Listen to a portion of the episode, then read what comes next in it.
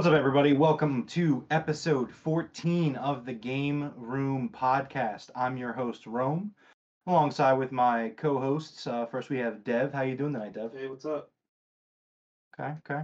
Uh, Well- and my other co-host, Forrest. How are you doing tonight, Forrest? I I got peanut butter. I'm happy.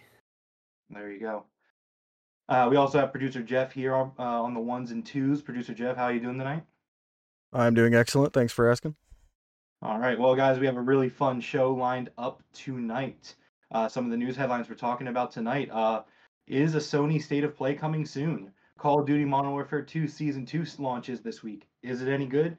Producer Jeff and I are going to talk about it, and we're going to go over last week's Nintendo Direct. Let's uh, jump right into the news headlines. Uh, first up tonight Nintendo uh, is giving all of its employees a 10% pay raise. So it, it's it's a funny contrast to what we normally talk about here on the show because the last few weeks have been, hey, these com- every company is awful. They're laying off employees. They're having unfair pay structures. They're uh, doing, you know, if you guys have you guys have been here with it, you know, you, you know what we're talking about. Just bad companies doing things to their employees. Um, Nintendo, on the other hand, despite the fact that they are cutting their um, their profits their you know their profit expectations are not you know they're lowering they're still giving their employees a 10% pay raise um what what do you guys think about that I think it's Good. awesome. It is weird to see like, hey, we're not gonna be making much money, but here's ten percent raise. Like, you don't see that happening. i just think it's Our profits are gonna be dwindling. Here's more money. That doesn't happen often with almost any company. Well, not dwindle. Well we'll but- we'll talk about that because there is a caveat to that Yeah, and and it costs $70 sure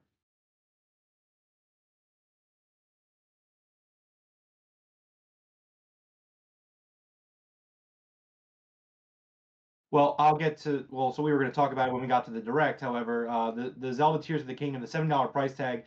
Nintendo's gone on record saying that not every game will be priced that way. Uh, Pikmin 4, which is coming out in July, is priced at 60. The Metroid Prime remake that drop that Shadow dropped last week during the direct, uh, it was 40. Um, Nintendo made it very clear that they get to dictate their prices. At the end of the day, I mean, we're going to talk about it when we get to the direct, but producer Jeff brings it up, so we're going to talk about it. Um, I, I think that there is no other company in the world that will get as little complaint about a price increasing their games than Nintendo. It's like, okay, Zelda is going to be seventy dollars, and I'm not just saying this because I'm a Zelda fan. I'm saying this because it's Nintendo. When Nintendo was losing money, Satoru Iwata, their president, literally instead of cutting employees' pay or like laying off employees, he cut his pay rate, his own pay salary in half. Like this is just what Nintendo does. This is the culture that they have there. Um, and under and I understand where producer Jeff's coming from. Like, well, they are raising Zelda to seventy dollars. It's very true. They are. Uh, games are expensive though, and it took them six years to make this game. And if there is any uh, developer slash publisher in the world who I'm going to have faith in the quality of the product they're putting out, it's going to be Nintendo. I agree with that. They, yeah, quality wise, they don't miss very often. No, very at all. rarely. No, never. So, Except for Pokemon. Last last like two months ago. but unfortunately, Game Freak they don't own Game Freak. You know. Yeah, they just only- have a partnership. With Yeah, them. they just they own they own half of Pokemon with Yeah. Game Freak. So But even then, I mean, people love Pokemon Scarlet and Violet. So like, what are we what are we talking about here? We did a tier list last week, which you should check it out here on YouTube.com uh, slash The Broken Tables Podcast. Uh, we argued whether Pokemon Scarlet and Violet was an S or an A. So clearly, Nintendo, regardless, even if it's by a degree of separation, they still hit. Battles making an S. I'm just saying. No, I, I don't get it. Again, I'm just saying. Um, but I mean, yeah, I, I think that this is great for them. And while yes, they are uh, raising their prices, um, you know, they are they are expecting to uh, to have lower to lower revenue, um, which is understanding uh, based off what we saw at the direct and also other things that we're going to talk about when we get to the main topic of the show. Um, but I thought this would be a, a it, it is a positive note to start off of. I think this is a pretty positive show overall. Um, this felt like a good thing to start with after all the weeks and weeks and weeks of video game companies doing bad things to their employees. Yeah. No, it's actually good that they're getting a raise, but and you know, that's that should ha- that's how it should be. Like Nintendo should be the example, not the exception. I think they set the example more times than not. Yeah, no, and I get that, and I'm Mhm. saying like, okay, so let now it's time. Everybody else start start following. No, but the, the problem is that what people are going to do is they're going to be like, well, Nintendo raised their game to seventy dollars. Yeah, that's the part Yeah. they're gonna copy. I guess we're going to do the same. Well, to be fair, they weren't nearly the first to do this. Sony did it first. Uh, Activision did it. Uh, EA, I believe, is doing it. 2K is doing it. Xbox is going to be starting to do it this year. Although if you get Game Pass, it de- kind of deflects that. Um, but you know, they're they're hardly the first people to raise the price. I have a question. I have a question for both of you, actually. Sure.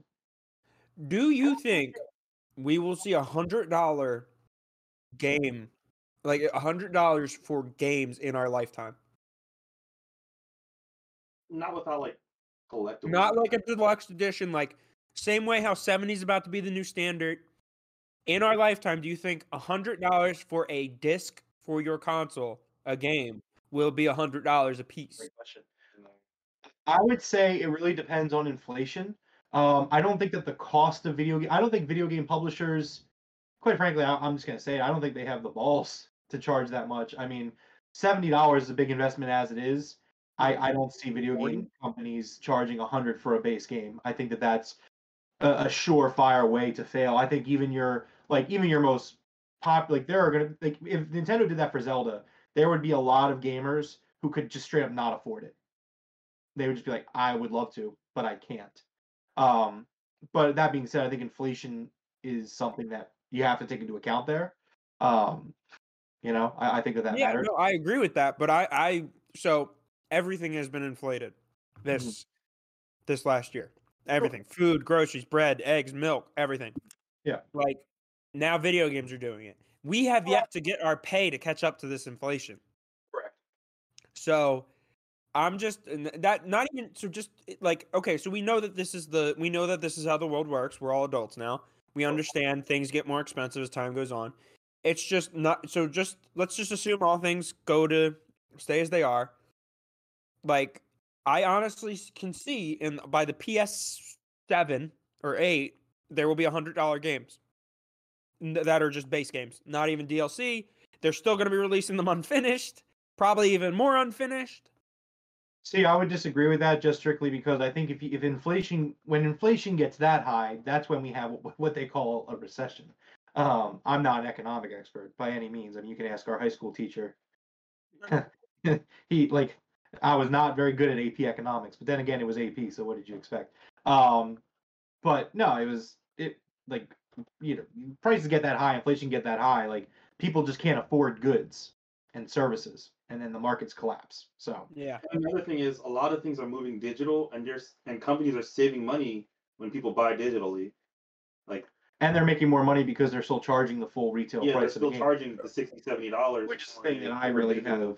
I don't. I didn't. I never expected it to get cheaper when you buy digital because they It should. Discs, It should get cheaper but why? Like, if because somebody's gonna because you're cutting out a physical product. Here's the thing: when you buy a physical game, number one, the retailer gets a cut. Number two, you have to pay to to produce all of those cases, all of those discs. Is it cheap in you know in a minuscule micro sense? Sure, but if you're talking about printing thousands upon thousands, like which these that's how these work. They don't just print ten copies of a game and ship them out. They print millions of uh, millions. Why would you do that in just the gaming market when if you buy a, a music CD, you're still paying full price whether you get it straight off of Apple Plus or you buy it with a disc. You get a movie if you you can download. You know, you can add the Blu-ray or you How can much buy. are you it. paying for downloaded movies? Like, You're not playing. You're not paying thirty dollars for a downloaded movie. No, not thirty dollars. Well, that's how much Blu-rays cost. I know because I buy Blu-rays. They're like thirty bucks, give or take. They're like with the releases. Yeah, Yeah, it's, it's like um, twenty-five. It's like twenty to thirty bucks. You're paying twenty-five dollars. Let's give it with the middle. If you want to watch a movie that just came out, you're paying twenty dollars, fifteen, twenty dollars. It just came out. You talking about just came out in theaters? Yeah. Well, yeah, that's why. Blu-rays come out like six months after they hit theaters. No, I'm talking about Not the same I'm talking thing. about streaming it. regardless, Music music doesn't change price just because you buy it digitally. it doesn't matter. Regardless, you got to look at it this way. Like they have the middleman, they have the retailer that they have to pay. They have to pay for the transportation of, of the of the uh, physical copies. They have to pay for the creation of the physical copies. So like all of this extra cost, if you get rid of that, games shouldn't cost what they cost. No, they just Eh, that's factual. Re- I don't know. retailers take up twenty percent of the cut of a game. That's why they're sending. them. Let's check out the chat. All right, uh, TJ's here. What's up, TJ? Uh, he does agree with us on Nintendo. Nintendo's quality. Euro games isn't an issue. Um, this is only happening though because everyone else is doing it. Xbox and PlayStation.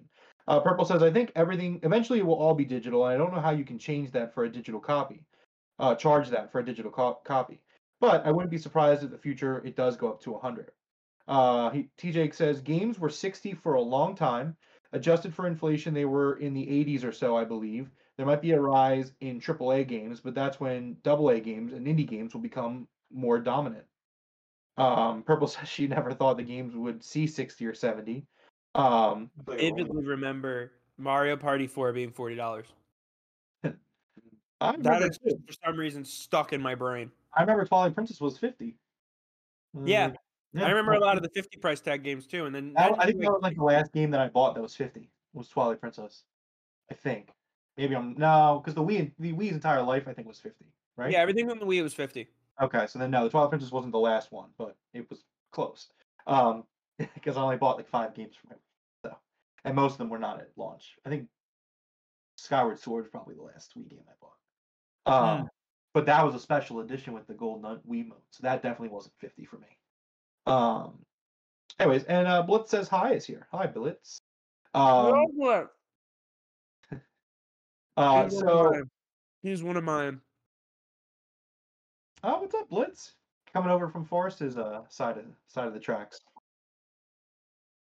Yeah, seriously. He's like, no, no, no, no, no. Um. Anyways, uh, Blitz says, considering that Nintendo is quickly hitting the limits of what their hardware can do, I'd feel way more comfortable paying premium price for games on a Switch Pro. Uh, I agree too, and I think like that's the thing. Like when Nintendo said, "Hey, Tears of the Kingdom, seventy dollars," I was like, "All right." I like. I'm sorry. It like it's going to be a ten out of ten game. Like, is there any real like Devroro? Do you have any real doubt that Tears of the Kingdom is isn't going to be a home run? I have zero doubt. So the only the only thing I have doubts on with that game is performance, especially on our current switches. Sure, but the game itself. The game itself, no, I don't think so. Okay. But I but I'm saying I agree with Blitz is saying, whereas like this game is going to come out like they're going to have a whatever the Switch successor, and this game is going to come out again for that. Mhm. Like it's just a given. And we're going to have to pay for it again, and it's going to be another seventy dollars, which sucks. But we're gonna. I mean, I'm going to do it. I maybe I know you're going to do it for it definitely. Absolutely. Yeah, you. Listen. Well, I'm lucky Um, 'cause I'm not gonna buy the game. I'm not gonna buy the Zelda game, and I can wait to get the console. You know, See, what if they had Tera Raids? the- what if they have Tera Raids, for us? Oh shit! You know what? If they have Tera Raids on the new one right away. I'm gonna get it. Forrest goes into Discord every day, which you, sh- you know, for everyone else hanging out with us, go to go to our Discord. We have a lot of fun conversations there. Um, Forrest goes into Discord every day trying to trying to get me upset about Tera Raid bells. And you know what I do? I actually take a page out of your book, Dev. I just don't. I just like okay. And I close Discord. It's like all right, he's gonna he's gonna try to get the best of me. It's, he's not going to succeed. Um, although today would have been a great day to get. me. He would have gotten me today. today is fucking terrible. Yeah. But you know, he didn't do it today, so missed opportunity on his part. Um, get you. I'm legitimate. Tera Raids make it better. um. Anyways, yeah. So I, I don't know. I, I don't see it going to 100. Let's let's move on. Number two in our headlines: Fable has reached a playable state, according to its producer. That's true. Yeah. The next Fable title has now reached a playable state, according to its producer. The new benchmark regarding the game's progress was shared on LinkedIn by Playground Games producer VJ Gill. Uh, the producer who is leading production relating to the game's cross discipline work stream consisting of gameplay design, technical design, gameplay animation, engineering, VFX, SFX, UI, and more, updated their profile to list new details about their work on the game. According to Gill's experience section, uh, his work includes preparing and facilitating regular game playthroughs and build reviews with key stakeholders. While that doesn't indicate that Fable will be arriving anytime soon, it is a notable marker for the game's progress at the studio. Fable was entirely absent from the recent Xbox and Bethesda developer conference, which laid out details and release dates relating to the major Xbox releases like Redfall for the year ahead.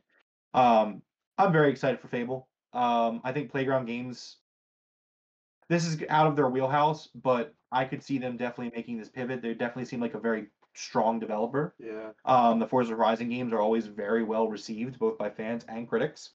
Um, and I, yeah, I just I have faith in this game. My biggest regret is I wish that Xbox. I understand why they had to, but I wish Xbox hadn't shown this off as early as they did.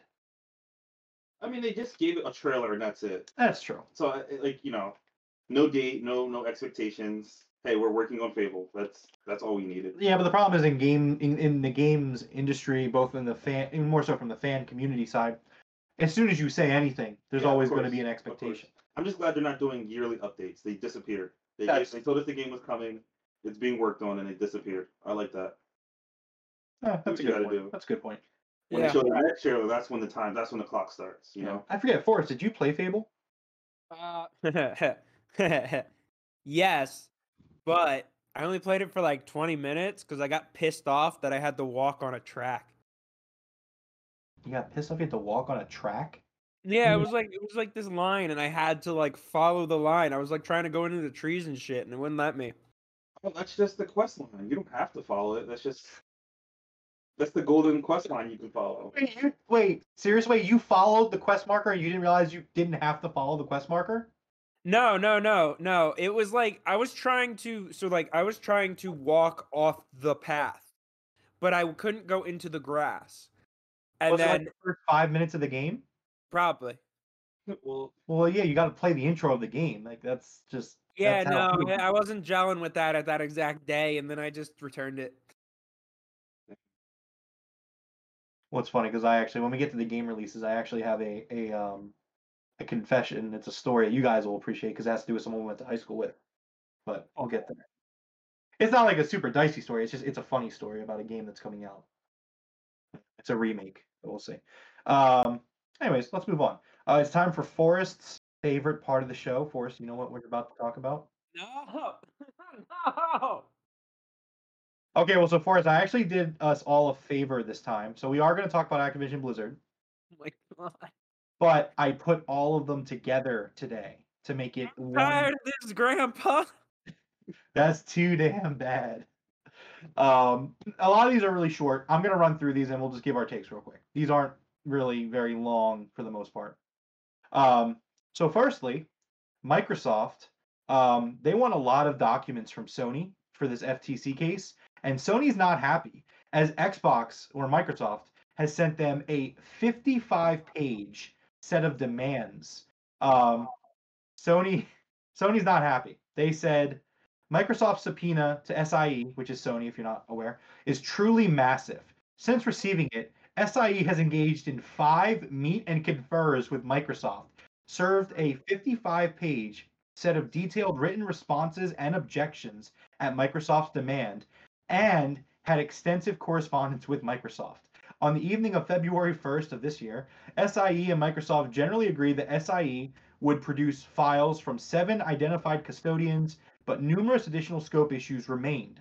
SIE requested an extension of time to resolve these, but Microsoft has refused unless SIE agreed to file a partial motion to quash on the issue of Microsoft's choice two days later. This gamesmanship by Microsoft is inefficient and inappropriate.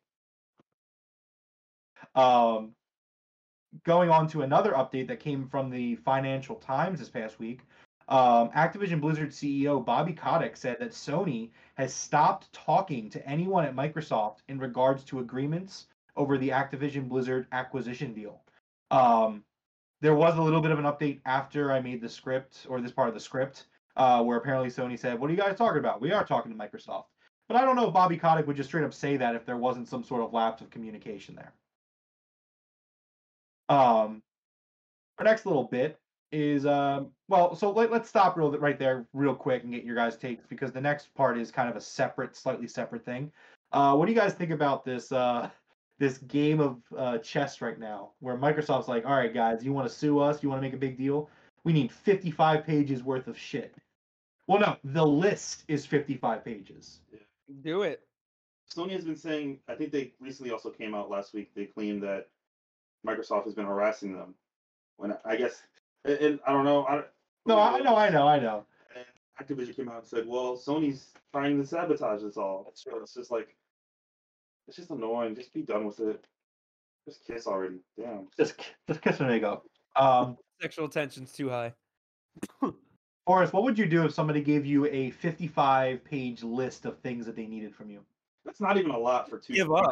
companies. Like, fifty-five. Yeah, but Sony's acting like this is ridiculous. This is outrageous. We have things to do. It's a seventy billion dollar loss. Like, buy it. Fifty-five things is that's come on. I mean, also to be fair, I mean, Sony's the one that made a big fuss about this. They're the one that went to the FTC. This FTC. is And, like medicine.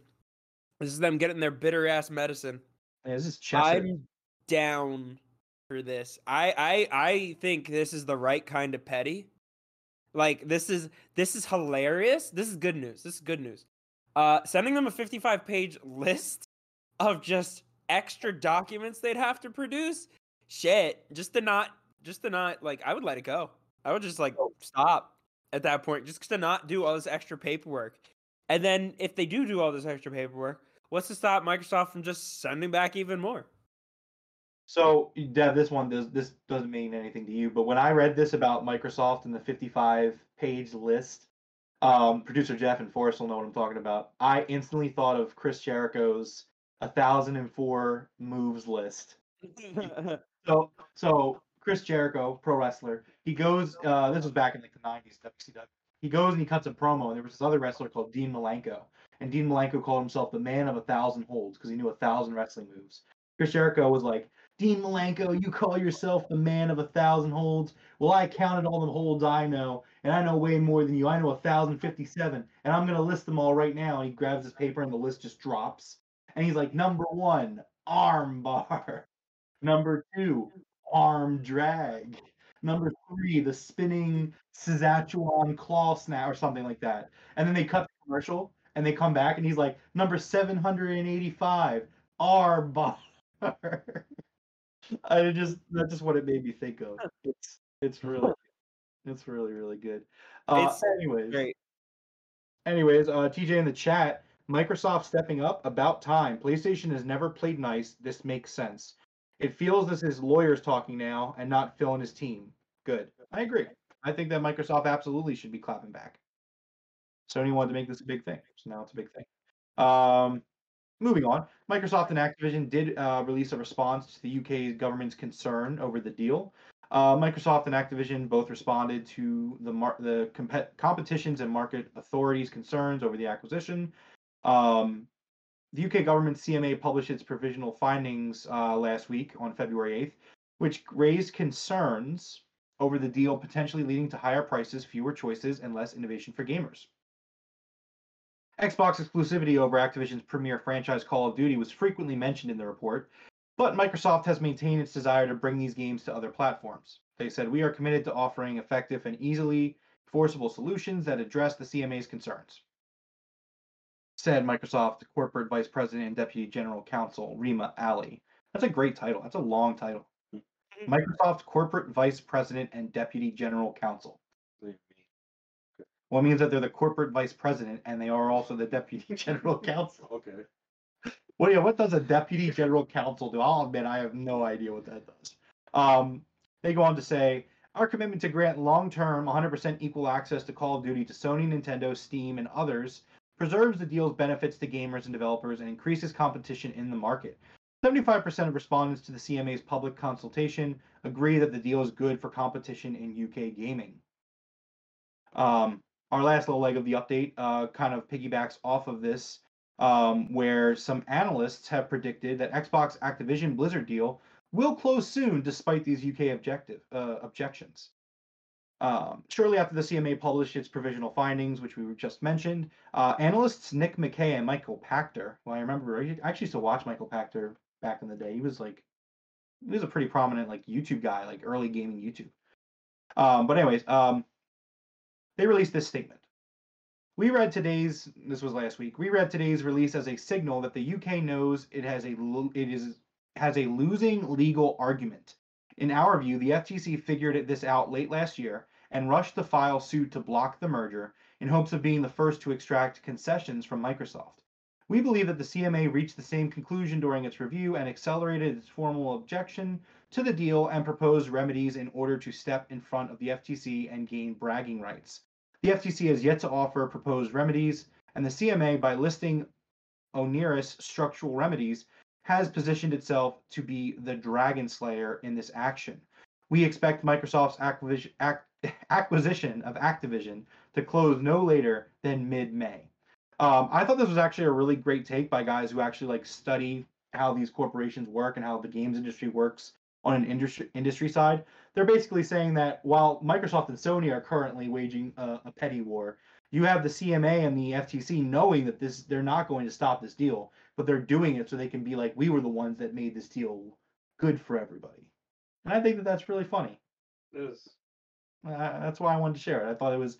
This is all just a big fucking game to everybody. like, Forrest is over here pulling his hair out, having the worst time. He comes on the podcast every week, knowing we're going to talk about this, and it's just it's just a game to everyone. They're all laughing at you, Forrest. I did hear that It's uh, fine. the FTC had like a list of issues they had with the deal, and Microsoft keeps coming up with solutions, but nobody wants to look at it. They're like, we, we, Exactly. we That's, don't we don't see that. We just we that, don't well, know." Sony too. It's like, hey, Sony, here's a ten year deal for starters, and they're like, I don't know about that. I don't know if I'm signing that. We want to make sure Call of Duty's on PlayStation for the next ten years. And Here's the deal. Uh, it says ten years, but does it mean ten years? No, it does. It's a legally binding contract. Yeah, just make it longer.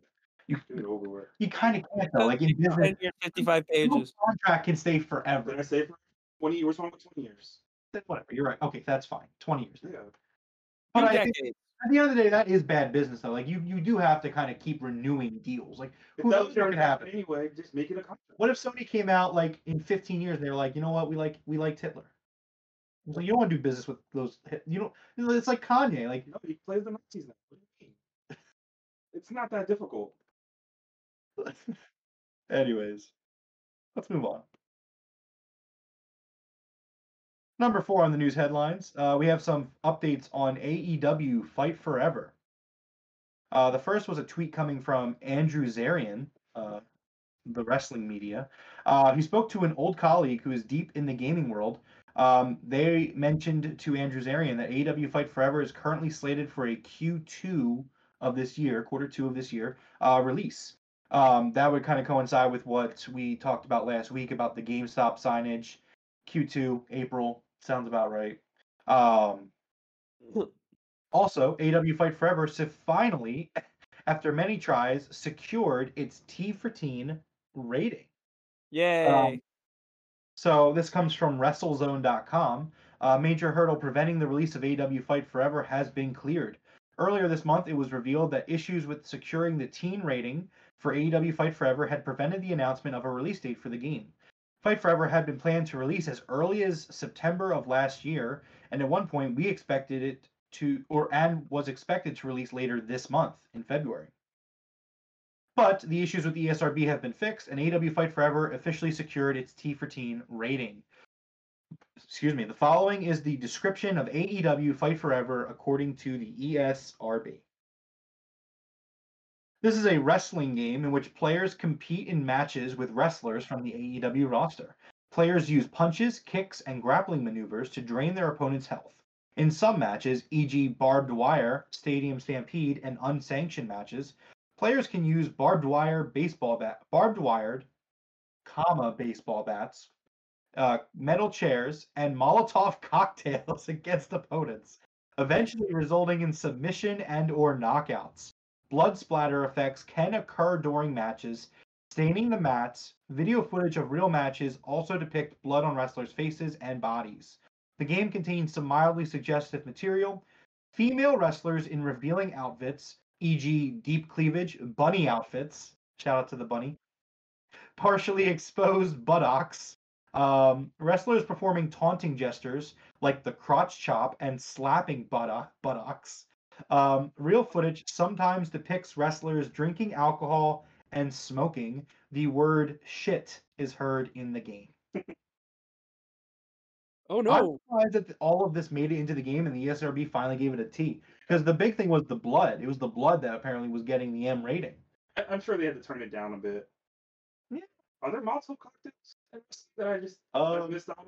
I don't think I've ever. I mean, not not in maybe in CZW, maybe in deathmatch wrestling. Producer Jeff, have you ever seen a wrestling match where they use a Molotov cocktail as a weapon? I cannot say that I have, but I'm I'm I'm assuming the idea came from the gas can with people with lighters. You know what I mean? And I, I- you know, they were Yeah. like, "How do we do this in the game?" I bet you Eddie Kingston was like, "Hey, remember that thing I did last year at the paper Yeah. I was gonna light Chris Jericho on fire? Like, can we do that in the video?" game?" yeah, and Danielson wanted to kill him. Yeah, Yeah, but they had to do it in a they- You know what? It probably wasn't a cocktail originally, a Molotov. It was probably originally like, "Hey, pour gasoline on someone, light them on fire," and they were like, Yes. "That's M for mature. That's M for Yep. mature." Like, what if we do a Molotov cocktail? Those are fun. I was like, okay, T for team. It's fine. Yeah, it was Um, the, that was the that was the nail that uh kicked it over. That was the needle mover right there. Ah, yes, just a flaming bottle to the face. Sure. And then our last little update about AEW Fight Forever is that the game, uh, there's a rumor going around that it will be featured during IGN's Fan Fest next next week, which takes place on February 17th and 18th, which I believe is actually this week now. Again, this was this article was last week. Yes, this week. Four days. That's this weekend. Yes, Friday and Saturday. Um, so we could get a release date as early as this weekend. Right now. Shadow Drop. Uh, I'm really excited for this game. I'm I'm very much looking forward to it. As I know, Forrest, you're looking forward to the Create a Wrestler feature in the Creation Suite. Uh, Yes, yes, very Jeff much so. also- Producer Jeff also super excited for the game. Well, now I know that now that I know VTubers can throw Molotov cocktails at each other in my video game. That's I'm Oh, I'm sold. I think it's all Forrest has ever wanted. You can create a I've wanted. I just want I just want VTubers throwing Molotov cocktails at each other. That's what I'm saying. You can create VTubers, fight, have them fight each other, and throw Molotov cocktails at each other. This is 10 out of 10. Dream, Forrest's dream game. My dreams have come true. AEW has saved professional wrestling, and now they've saved video games. Yes.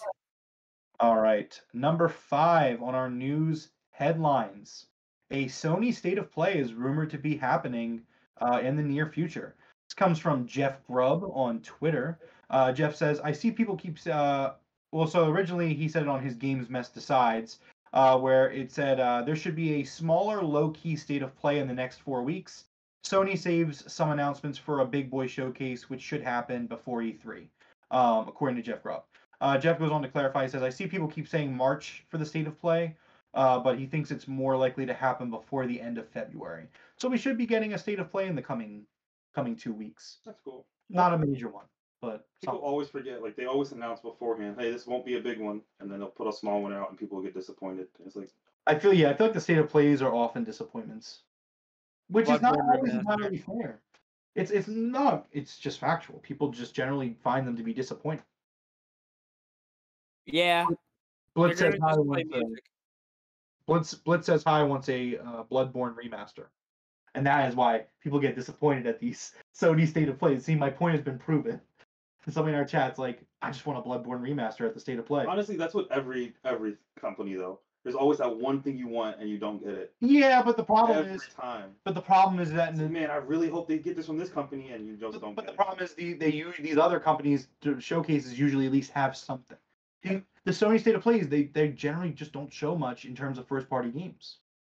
Yeah, they just put it on an orchestra. there you go. I'm still not over it. He's still not over it. You hold a grudge. I do. Mm-hmm. Last But of Us no, I mean- 2 orchestra, wasting my time. But I mean, no, I mean the, the state of plays like they show good games. I've watched every single one, but it's just factual, Dev. They just don't. They usually don't show their first party stuff at these state of plays. It, it, it's like watching a Nintendo Direct without any Nintendo games. Like it's just like there might be some stuff in there that's interesting as hell, but like if we were to like if we were to take any of the Nintendo Directs you've ever seen, Dev, and you take out all of the first party Nintendo stuff, can you think of any Direct where you're like, wow, that's a great Direct still? No, Exactly. but I also can't think of any like state, Sony state of plays that didn't show off. It happens all the time. I'm just saying. You say so. I promise. I watch all of them. And there's good games. Like for example, the Resident Evil 4 remake got announced at a state of play. That was dope. It's not a first party game though. But. Still looking forward to seeing more gaming news. It's always fun. All right. Well, next up on the news headlines, we got a uh, a bit of a leak for Call of Duty 2023. Uh, some information about it coming from Insider Gaming. There's been a lot of confusion about Activision's next entry into the Call of Duty franchise as of late, but Insider Gaming has been able to verify with its sources that there will be a fully fledged Call of Duty 2023 title. Previous rumors had suggested the game will be premium DLC for Modern Warfare 2, and although that appears to have been true at one point, Insider Gaming understands that the project changed direction to become a full premium standalone release planned for 2023. As for the content of the title, the details are scarce, but the game will be heavily connected to the Modern Warfare series. If recent Call of Duty titles are to go by, though, expect a lot of remastered maps for multiplayer. Um, let's see. The games associated with Modern Warfare series would suggest the game could be called Modern Warfare 3, but Insider Gaming was unable to verify the game's name at this time as it's not decided. Uh, one key detail about the game, though, is that according to Bloomberg's Jason Schreier, the game will be developed by Sledgehammer Games. This is a key detail that Insider Gaming was able to corro- corroborate. But it's understood that the title is a huge collaborative project across, across all of Activision's Call of Duty studios, like most of their COD games are these days. Insider Gaming has also been able to verify the year's title is scheduled to have two week have two beta weeks, an early access campaign period, and a full marketing strategy consistent with premium uh, past premium releases, in addition, they were also able to verify that the next entry will still be released on past generation consoles. That's a major L. That's that's that's actually not good. Um, as for current dates, these are the current plan dates according to the uh, the source. Uh, beta weekend one will be, take place October sixth. Beta weekend two, beta weekend one, exclusive to PlayStation. Hmm, more exclusive stuff. Yeah, beta weekend. Bro, it doesn't matter. It's Call of Duty. It's a beta weekend. It's Call of Duty. We have a headline coming up that's going to prove my point. You'll yes, see. it's a beta. weekend. Anyways, anyway, uh, I'm sorry, four days, October 6th to October 10th. Oh, I'm sorry. Four days. Yeah, that's. Beta weekend two will be October 12th to October 16th. The campaign early access will start November 2nd, and currently this year's Call of Duty is planned to release on November 10th.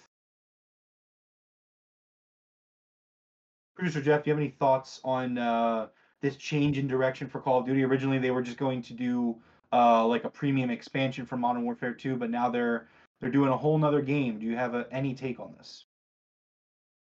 Uh, fix this game first, please.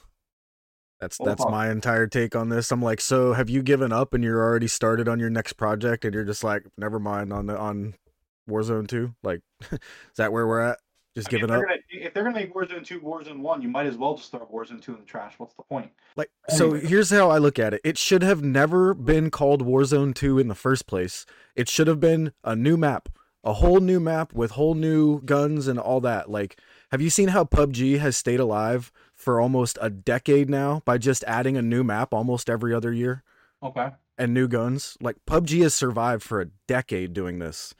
And So I, I won't disagree with that point. However, Warzone 1, utter dog shit. yeah, just fix what was bad about it. You know what I mean? You don't have to make Warzone 2. Warzone 2, they took what was bad about it and they made it better. Sorry. I, I get it, but you know, I'm just saying, like, Anyways, we'll get into it, Jeff. We, we do have a, a Call of Duty headline for the two of us to kind of tackle together in a little bit. Um, But that was a really good uh, tie-in for us because the next story is about the PUBG developers. Uh, PUBG's developers are creating an Escape from Tarkov rival. Uh, late last year, it was revealed that PUBG Studios, the developer behind the game of the same name, was working on an Escape from Tarkov rival. Now, by the way of information uncovered in a financial report, more details on that project have been released. Uh, in recent years, the extraction shooter concept has been explored by a few developers, but it's yet to be fully fleshed out. It's a niche that was pioneered by Escape from Tarkov, and since then, franchises like Call of Duty have hopped on the bandwagon that's slowly gathering steam. Um, the the title is called it's right now it's called Project Black Budget. Um, obviously, the game won't be called that, but that's just the code name that they're currently working with. Uh, yeah, I like that Black Budget. That's good. Um, and uh, Sorry, I lost my spot. There we go. Um, this is quoted to be an ever-changing PvPvE E open world with satisfying gunplay that delivers unpredictable and existing experiences. Um, I I have actually wanted to get back into PUBG. I mean, I, I stopped playing PUBG when Blackout came out because Blackout was PUBG, but it played played well. Um, plus, it did other things that I really liked, but it was very comparable, at least in my eyes, to PUBG. Um, I don't know. I keep seeing like videos from Escape from Tarkov. It looks like a fun game. I've never played it though. Yeah, I've It's seen a lot of of like the. Gulag, right? Well, it's like it's like it's like it says it's PV. It's PvPvE. Yeah. If you've played Call of Duty's DMZ, which the Call of Duty mouth breathers don't like it, but what else is new? Um, Mm. but that genre is picking up steam, dropping a squad of players into a map with both human enemies and AI enemies. And it kind of works the same way as uh, if you ever played the Division, where like you got to extract your weapon. Right, So yeah. that's all that stuff's kind of cool. So yeah, there's a, um, there's another one. Uh, one of my, uh, one of the people I watch, uh, it's, it's called uh, Sh- Hunt Showdown. yeah, I know you're talking about the horror one, right? Yeah, it's like Yeah. hard, but you got like you kind of got some powers and stuff, but like it's PvPe VE.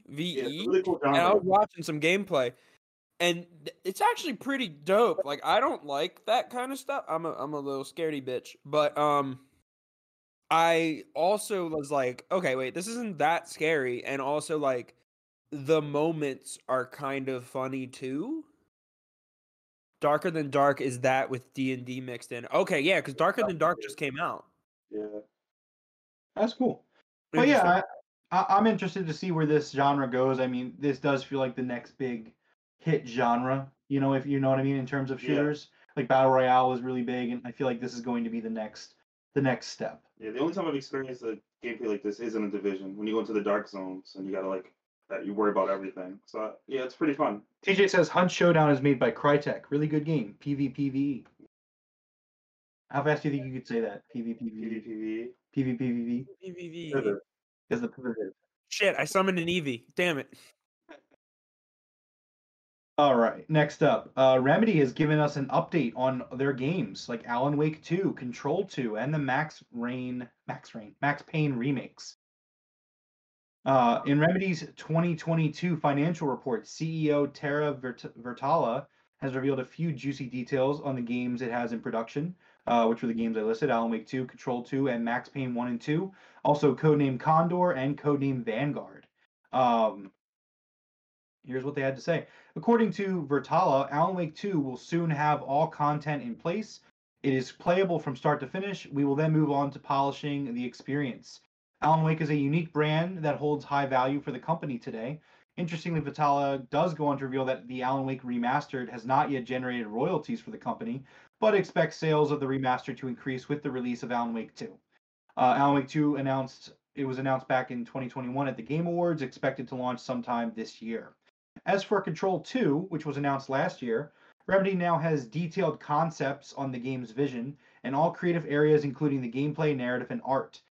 Uh, Virtala says Remedy is pleased with the work the team has done, and as of January 2023, the game has progressed into the proof of concept stage. Uh, you were a big fan of Control. Yeah. look- yeah, Control was really good. And Alan Wake, I I love Alan. Wake. I have to finish it. We talked about this. I didn't Mhm. finish it. It's on our list, I think. Yeah. I love I Alan. Wake. love Control. So Yeah, Remedy makes such good games. They are such a good developer. yeah, they really are. And you know what? They take their time. Never played a Max Payne game, but I heard that's a loved franchise. Yeah, I have. I just haven't played. I've Uh, watched it. Oddly enough, my dad was super into Max Payne, Well, and I think would they watch made him play it. Did they make movies for Max Payne? Yeah, it wasn't good. Okay, well, I think go. it was. Um, I think the movie was Mark Wahlberg that makes sense. I can see that.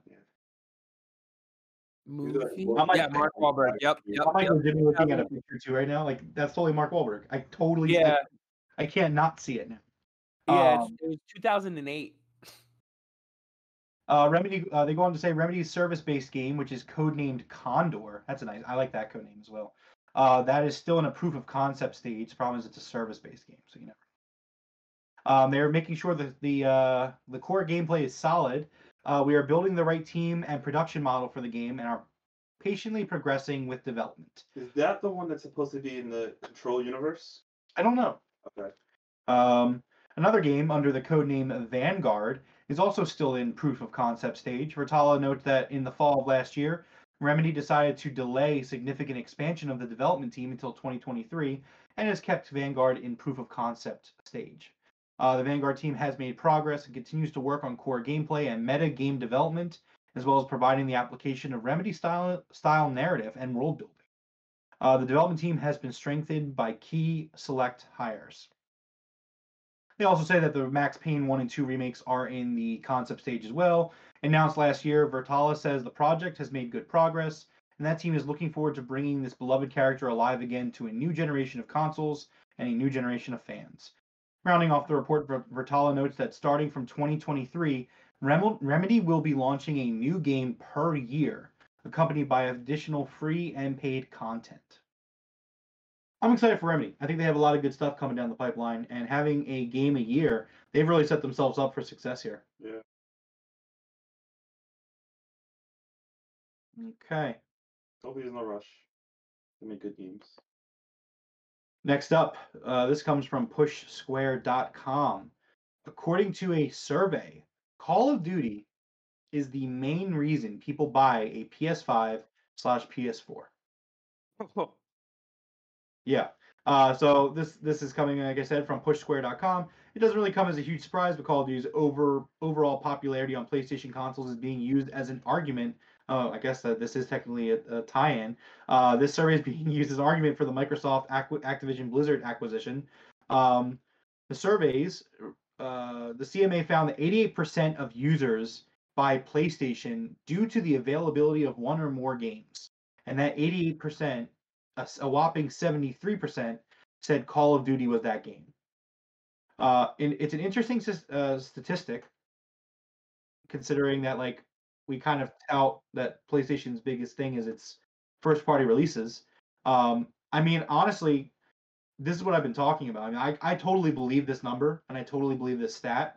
I mean, PlayStation pays a lot of money to get exclusive content for Call of Duty every year. They get the marketing rights. They get the first beta, which like that's how they get you. They're like, like, hey, you want to play the beta now? Pre-order the game. And then you go to pre-order the game, and they're like, oh, sorry, it's just for PlayStation. Like they're trying to manipulate the gamers into thinking that it's only coming to PlayStation, which is asinine. I mean, again, Call of Duty mouth breathers. They're just gonna be like, mm, you know, it must be a PlayStation exclusive game. But I don't know.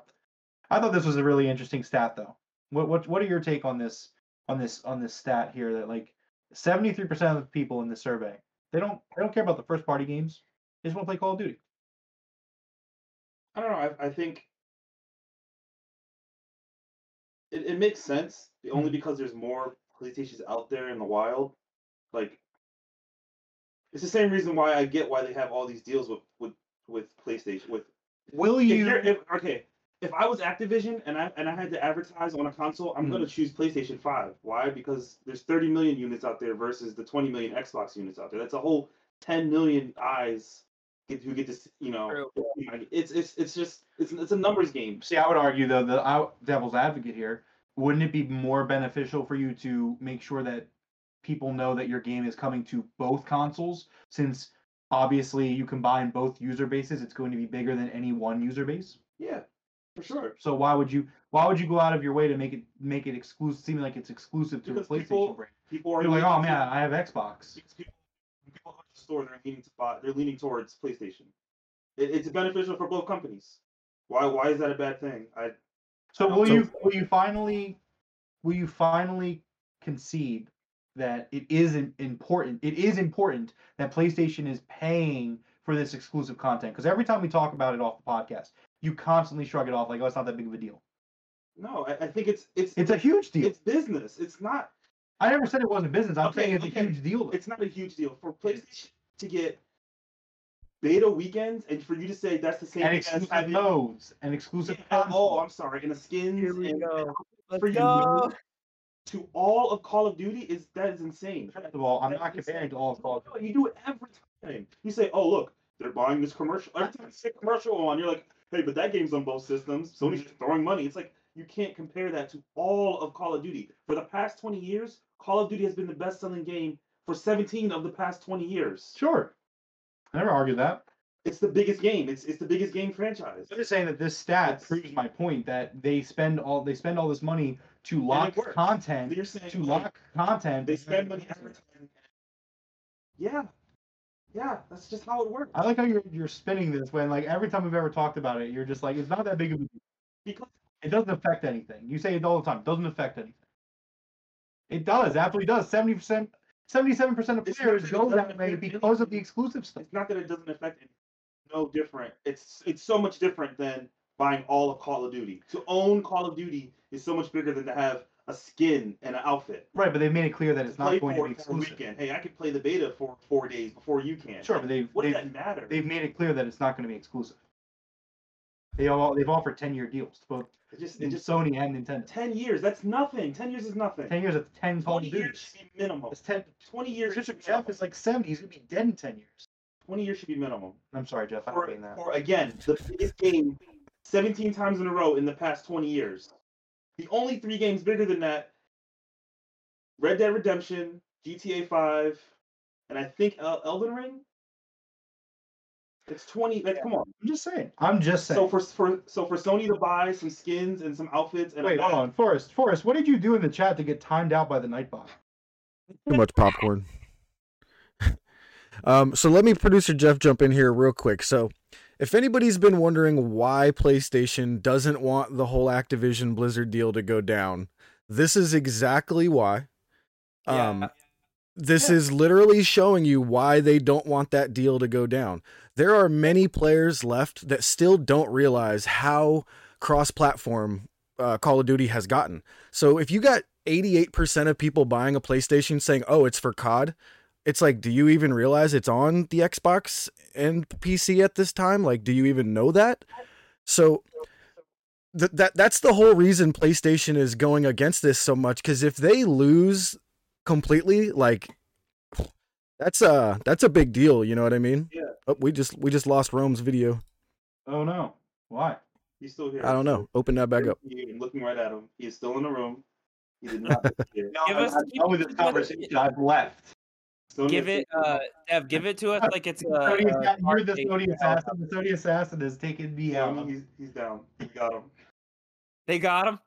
TJ in the chat saying, "Devroro, stick it to Rome." I like. I'm not like. I don't, there's not a disagreement. What I'm saying is that a lot of the things that Sony are buying, it's it's pocket change compared to owning all of PlayStation. Absolutely, never said that. Never said that wasn't the case. I, I'm saying that it's it's comparing those things to all of Call of Duty, like saying, oh, they're buying the commercial, oh, they're buying the skin, oh, they're they're putting all this out, oh, there's a map that we can play, and it's and like yeah, having it for a year. I think you told me they did it for a year for one map. That's that's a little insane, but Yeah, mode's going. They, but we've played times exclusive. This is nothing new, and it's it's very small Right. in the in the bucket of all I'm saying, all I'm saying, and I'm gonna keep looking at you now because the camera's off. Producer Jeff, let me know when the camera's off because I like looking at everyone I talk to him. It's it's off. You haven't come back yet. I don't know what happened. That's fucking weird. the. Let me, oh, let me check the stream. my world. I'm still live You're on the stream. have man. I don't, I don't know, man. Still there in the stream lab. Anyways, anyways, I'm not saying that it doesn't matter. Like it's not like I'm not saying it's the same thing. Sorry, my train my train of thought got derailed. Um, but like I don't have any sympathy, is what I'm saying. When Sony is like, I'm more of a like I want to see these companies build themselves up rather than hurting each other. Like I don't like timed exclusives in general. I'm just not a fan of it, and like I'm not gonna get mad for Xbox doing the same thing Sony's doing. Like I'm just I just I'm not going to do that. I'm not going to get upset about it. So when I see Xbox buying Activision Blizzard, number one, I absolutely want Xbox to buy Activision Blizzard strictly because Activision Blizzard is a terrible company. I agree. Like like Deborah, like I'm not saying the deal shouldn't go through. I, Right, I, no, I think I we that. agree that the deal should go through, and I think it will go through. I just I see why Sony's fighting so hard. producer Jeff, I'm gonna leave the stream lab real quick. Yeah, Yeah. leave it and join back in. I'm gonna join back in. Um Like, it's- I, I see why they're fighting so hard, and I understand it. Whereas you you think they're fighting about you think they're being petty, whereas I see it as a necessity for Sony for their company. Like, I think no, I think they're fighting if you're fighting a losing battle, you're, you're being petty. but you have to fight it. You But there but the thing is that you would have to fight it. Am am I back, Jeff? Uh, not yet. Give me a minute. Okay, I joined it. this Let whole- when I'm back. this whole news story is that what is it? Seventy five percent of people 70, who buy yeah, 77. 77 people who buy a PlayStation 5 are getting it for X for Call of Duty. They're getting that and Call of Duty. Right. That's why you fight it. But here's my thing: if they've made it clear that they aren't going to make Call of Duty exclusive, that's the point where it gets where it's not about that. It's not about them No, losing Call of Duty. No, it's, It's about them losing the leverage of having the exclusive content. no. I- That's what it's about. no, because ten years is nothing. Ten years is is no time. That's how business works. All the like Yeah, just because you don't see it, And Call all of Duty- businesses like that. Yeah, You don't sign a 20 year contract. But that's why you fight. Look it, at because look at football. Outside of Patrick Mahomes, do you like the best Tom Brady? Tom Brady, you know what his deals look like? Three year deals, two year deals. You don't sign someone to 10, 20 years. That's just not how it works. that, but that's why you fight it because there's a possibility this is your best. This is the game that sells your console. There's a possibility that in ten years you don't have it because in ten years if they if it's if it's somebody else on the with the reins of uh, Microsoft, they don't have to put Call of Duty on PlayStation Five if they don't want to. They're not legally obligated after that ten years. Xbox has made it really clear that so like they've been very transparent. You look at like here's my thing. Look at Bethesda. Look at how they've handled Bethesda. They have been very transparent from day one how they were going to handle Bethesda. So why would you expect them to do anything different with Call of Duty? Because Bethesda is not Activision.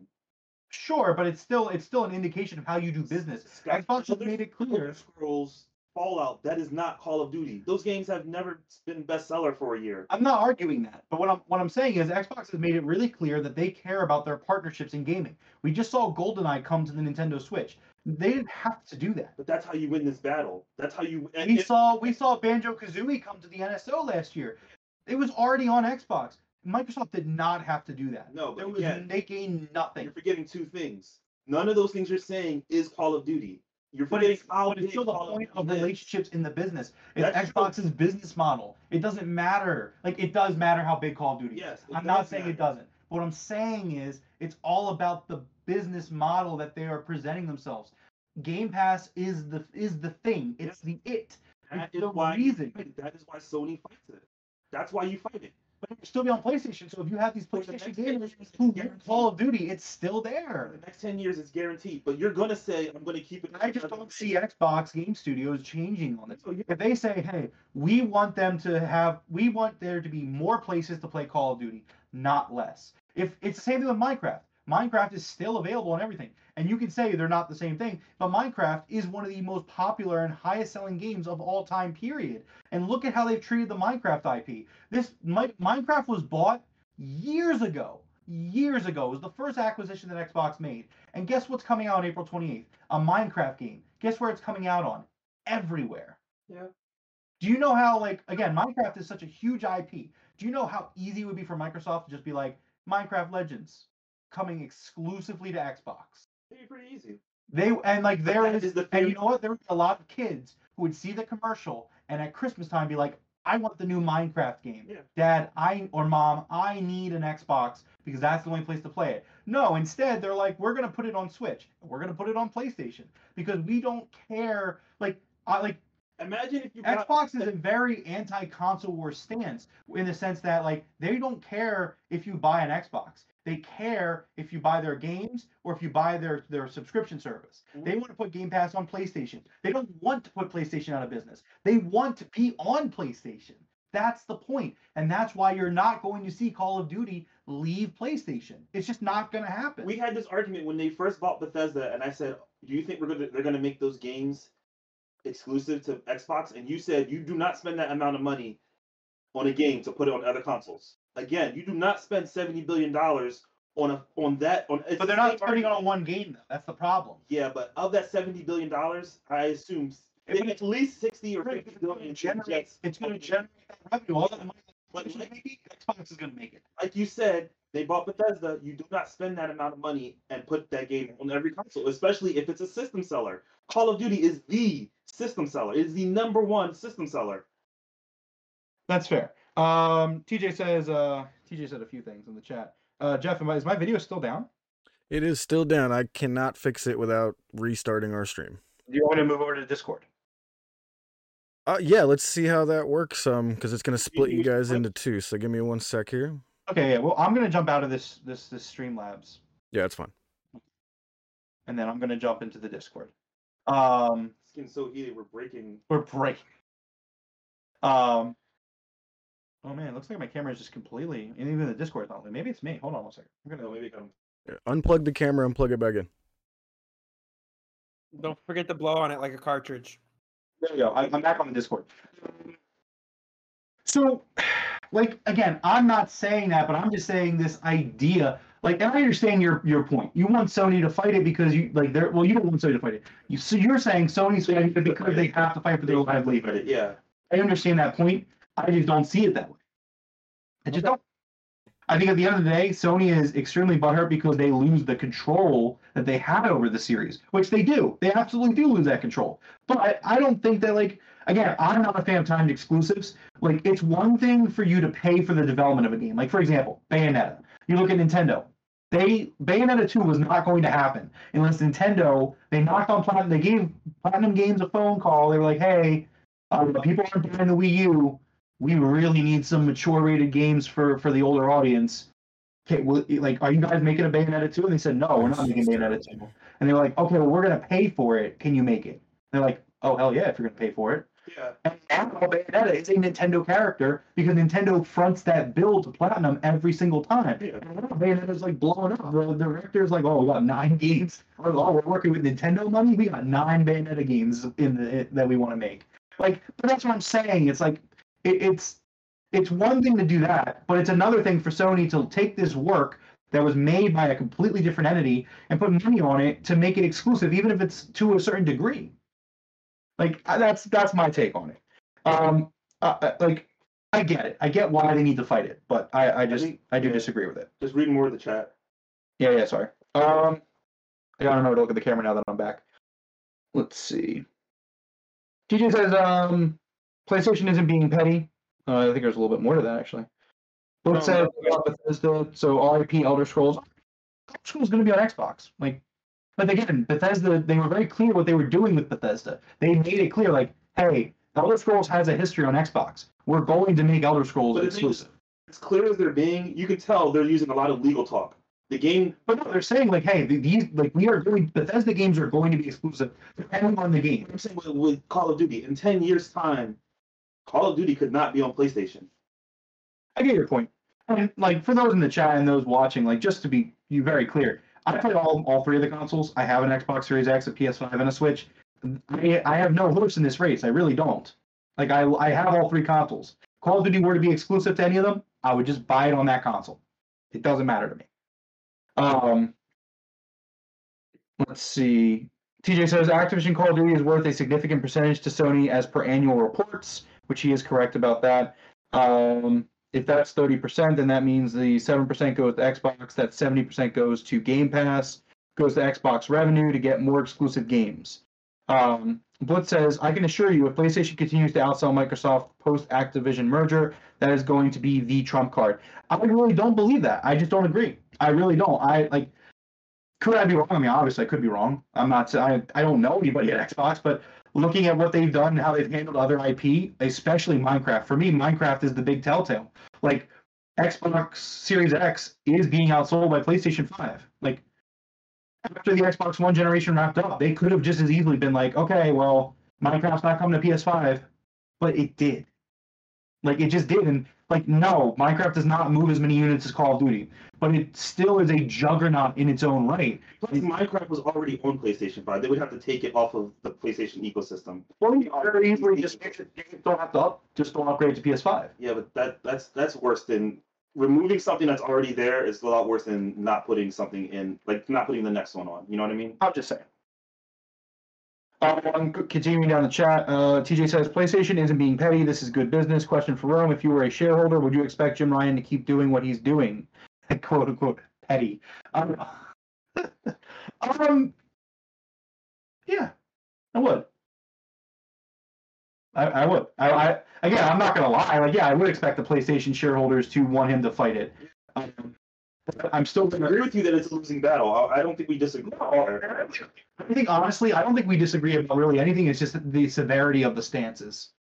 Like, do you okay? In your personal opinion, do you think that Xbox is going to make? I'm not saying can they. Obviously, they can. Do you think Xbox is going to make Call of Duty PlayStation or Xbox exclusive? As long as uh, what's his name is at the helm, I don't think so. What's his name? I, his, um, his, Phil Spencer. Phil Spencer. Phil, Phil. Uncle Phil. yeah. As long as he's at the helm, I do not think that they'll take it away from other. Okay. Um, but yeah, no, TJ, to answer your question, yes, I, I do expect Jim Ryan to do this. My only thing is, is that looking at the evidence that he is doing, it just it does come off as kind of pathetic and petty. Like I'm not saying he shouldn't have his concerns and voice his concerns and and and stuff like that, but when you're like when you're bashing Nintendo, when you're bashing like every like all of your business partners, like you're, you like not Nintendo, but like when you're bashing Battlefield, and I understand Battlefield cannot compete with Call of Duty, but at the end of the day, EA is a business partner with you. Battlefield is a business partner with you. And if PlayStation is smart, they should probably want to work more with Battlefield, considering that Xbox does own Call of Duty. Especially now. In the event that that is a possibility, I agree with you. I think my point is, I think the way PlayStation is handling it is is extremely ups, is not upsetting, but it's it's just sad. It's sad to see. I, I like I'm like looking at PlayStation and I'm just like, like this is just getting kind of sad and pathetic. We talk about it every week. It's pathetic. Um, first put more popcorn in the chat. He did not get banned this time. Um, TJ said, "Tell Devroro, tell Rome, Call of Duty brings one billion. Oh, sorry, yeah, we're getting caught up. Um, Rome, you're wrong. It's okay. It's fine. um, Blitz says, I just remember back in the day when Sony was being anti-consumer because Bloodborne, Street Fighter, Final Fantasy, etc., were all platform exclusives, and Microsoft has always suffered from bad first-party development. But now they're buying everything, and it's just good business. So my thing is, Yeah, because earlier today you said a company should build themselves up, and that's what Sony has done. And this feels like Nintendo's buying their. I mean, Microsoft's buying their way out. I- mean, So my thing, the reason that it's that I view it as a different thing, the reason that I view paying for exclusives, well, no, not even paying for exclusives. Because again, if if the game's not happening without you, then you have a right to make it. Final Fantasy 16 is PlayStation exclusive. Final Fantasy 7 Remake is PlayStation is PlayStation exclusive. These games were going to be made if PlayStation didn't pay for them to be exclusive. PlayStation is cutting Square Enix a check, so these games are not coming to co- Xbox. Crisis Core, Final Fantasy Remake came to Xbox. Like this is a like that right there is not for me. It's not the same thing. When you're like, for example, Microsoft, they buy Bethesda, but they are investing their money to make these games. Like it becomes part of their company. If PlayStation buys Square Enix, that's a different story. PlayStation is legitimately footing the bill completely to Square Enix. That that becomes a subsidiary of them, and they are making that game. PlayStation is making Final Fantasy. It's not the same thing as Square Enix made Final Fantasy. It's a thing. It's done. It's a game But that they made. you that they were going to make. And then PlayStation's like, well, we're going to make this game exclusive to our console by just giving you money. Like the game would have been made regardless. And that, that's my it's made regardless, but money helps a, a game better. You just said earlier that Nintendo paid to have, but um, big. but it would have been made without it. But it would be made without They'll give you money to make this to make this game or make a game better or do whatever. You just it's only for us now. So you're so you're you're- you're saying that Final Fantasy 7 remake wouldn't have happened if PlayStation didn't pay for it. No, it probably would have happened if it would have taken longer. Money greases the wheel. It does. It greases the wheel, and in my eyes, Square Enix is a Japanese company. They're a Sony company. I know they're not, but the same way we say Game Freak is a Nintendo company, Square Enix is a Sony company. And, so Blitz said that the difference in Sony's not is only spending money for the game and not for the ability to hamper competition in the future. But again, I mean, you're seeing it with Final Fantasy. Like that's the argument. Like, okay, so they paid for Final Fantasy 7 remake to be exclusive. Final Fantasy 16 also PlayStation exclusive. Again, I don't have a horse in this race. I play video games. Like you can look behind Dev. This is my game room that Dev is in. Hello, hi. Behind him are, are PlayStation games. Oh, you're breaking the fourth wall, man. No, no, like, wait, hold on, hold on. I'm gonna like, like, I just want no, no, hold on. Go back to you. Go back to you. It's Oh like- my god. Chaos. Chaos. This is completely blown up. Jeff is having an awful time in the chat. I see it. This is a nightmare for him. Um, I think it's the technical issues. it, or maybe it is. Yeah, Kara's coming out. Just, um, but no, it, it's like I, I love video games and I play video games, but at the same time, I'm going to call it out. Like there is absolutely a like, like there is a double standard in gaming. Like it is what it is. Like it's just factual. Like you can say there isn't. There is. I play all the games. Producer Jeff yells at me because I make the show script too long sometimes. Well, we, we've had an argument before as well. I think the double standard was something that's earned. I Both I agree with sides. I Both sides. like I'm gonna call it like I see it, and like I don't think that Xbox should be making time exclusives either. But it is a different story, in my opinion. And you know, you don't have to agree with me. That's fine. In my opinion, it is a different s- like stand like for Xbox to buy Bethesda or like let's say Mojang. 'cause I like using Minecraft. I think Minecraft is a is a bigger hit than Elder Scrolls, so I'm gonna go with Minecraft. Um, Microsoft they bought Mojang. So at this point, Microsoft is is the only person or entity funding Minecraft projects.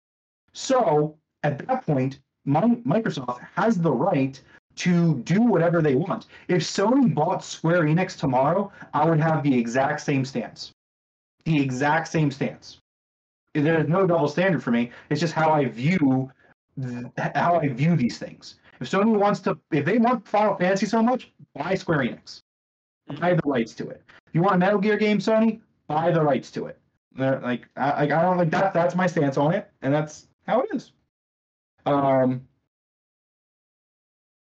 TJ says Roman's right on this. I got one. Xbox can purchase and grow studios. They don't have to grow. Grow. Do both. Buy Bethesda. Create the initiative. Exactly. Yeah. And they have and they have invested. Like that's the thing. We're not talking. We like we spend so much time talking about these bigger studios. We're not talking about. We never talk about Undead Labs.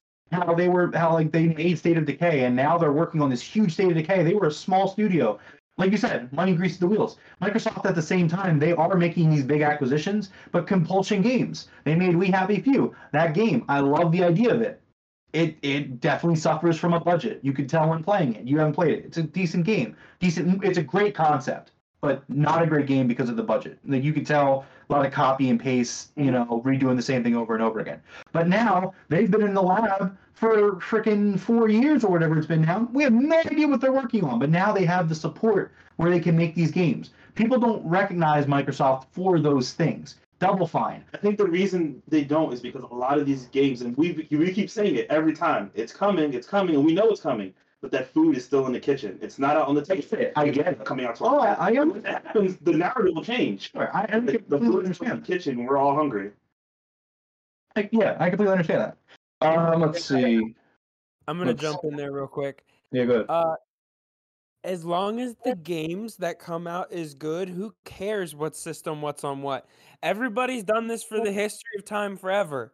Yeah. You know, it's okay. Now this is exclusive. Okay, the deal's up. All right, now PlayStation's gonna buy it back out of spite. Okay, and then uh, you know, again in the other future when we're eighty, the Xbox will buy it again. Like, who care? Like, you know, it's they're gonna just keep flipping hands, and that's what's gonna ha- happen. That's just the new way things are. It's how it used to be back in the day. It, it used to be loyalty. Now it's legally. So that's the difference.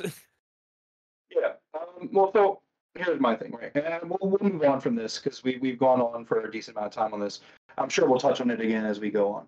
Um, in the chat, uh, Blitz says, uh, "No, I feel you. I'm I'm pretty platform neutral as well, and I'm probably just butthurt because I own Skyrim on Switch, PS3, PS4, and now I'm locked out." But I do think Microsoft soaking up every AAA dev is questionable, although good for them. So number one, I mean, they're not soaking up every AAA dev. Um, EA is still out there, 2K is still out there, Square Enix is still out there, Ubisoft is still out there. Like, I understand that we're looking at this in like a, a real like, well, Call of Duty is a juggernaut, which it is. No, no, no arguments there. Um, but so like for me, the biggest, big thing about these third-party publishers and AAA publishers, we, you know, we talk about on the show. We open the show kind of making shots at them. These AAA publishers that are not first-party like developers, they're awful. Like they like they treat their employees like dog shit. They they release unfinished games. Like Dev, would you? I would like I would bet money that like if you ask me like okay, pick three companies who are going to put out a good finished video game upon release. I would bet Nintendo, PlayStation, Xbox. Yeah. No, you're right. I would not bet Activision. I would not bet EA. I would not bet Ubisoft. I would not bet 2K. Uh, You can't name. I, I challenge anyone to name a triple A third party publisher that you think is doing a legitimately good job in the games they're putting out, the value that they're giving their customers, and the way they're treating their employees. You can't find one. It's difficult. And, and I know this is a very capitalist view, but I'm just going to say it. Like, I'm, I really think in the games industry, what we need is acquisitions. Like like I'm just gonna say like I know it it, it, it it's very it seems very anti-competition and all that or maybe that isn't capitalist. I don't know. Is that capitalist? Is that not? Is that is it is that anti-capitalist? I don't know. What I'm saying is though, I think that Xbox should buy Activision. I think PlayStation should buy Square Enix. I think that you know Nintendo should buy Sega. Let's just say Sega for the hell of it. Like like these companies, like they just don't like these third party publishers just don't manage themselves well at all. So TJ said from software, Ubisoft, which I don't I don't I don't agree with Ubisoft. I don't agree with Ubisoft, No. but Take Two. I don't consider From Software a major publisher though. I mean they they I think they're a major. I view them as a major developer who publishes their own games. He also said Sega and Capcom, which Capcom's on the come up now, but Capcom was really dicey for a few I years. do you think we need companies that aren't re- like we do need publishers that aren't like we need indie companies. We need these third parties that are on their own. Mhm. You know, I, I like that. I like. I don't know. It's just me for It- It's a rough spot to be in, and I understand my take might be viewed as a hot take. But I, I don't know. I, I guess I'm more so talking about Activision, EA, Ubisoft. There are really good publishers out there. I think THQ Nordic is awesome. Are they AAA? They're not AAA. Will they be someday? That would be nice to see. But right now, they're not. There are good publishers out there, but Yeah. we, like, I would like to see these big AAA ones get the ones that have fucked up completely. Let them get bought so these other publishers can rise. You know what I mean? Like, let's see THQ Nordic take a spot in the gaming sphere. You know what I mean? That's that's all I'm saying. Um, my phone died, so you're you're now the king of the chat. Shout out Jeff who are scrambling to keep the keep this thing together. There's so many holes in this bolt, and you're plugging all of them. Jeffrey, in the control room.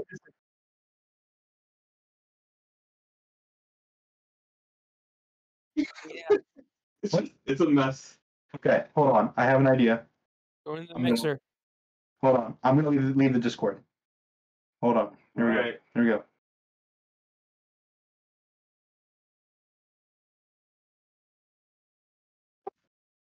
Wait, hold on. Bruh.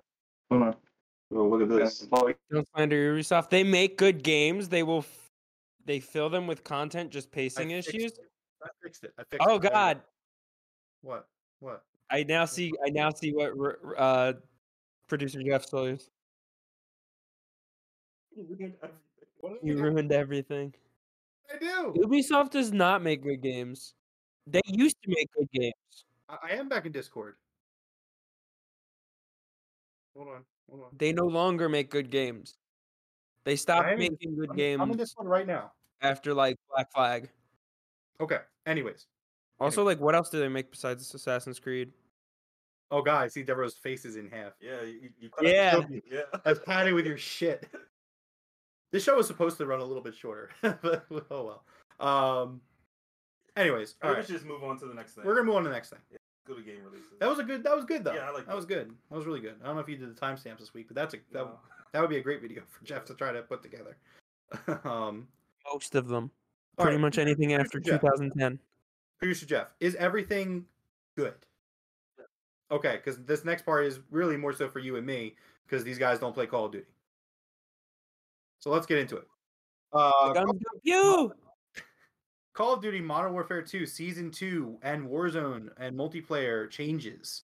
Here's everything launching. Uh, season 2 launches on February 15th, which is in two days. Uh, let's start with the Warzone 2.0 updates and let's run through them, Jeff, and uh, we'll give our thoughts on them.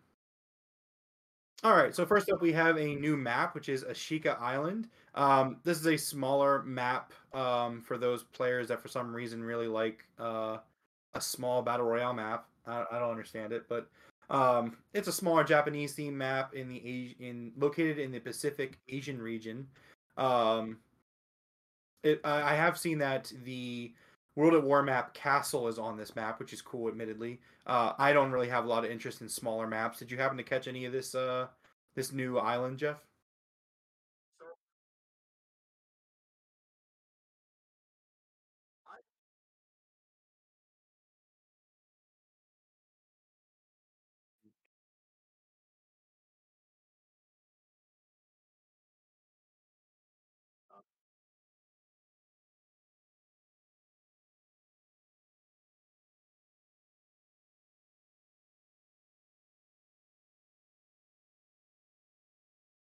Yeah. Um,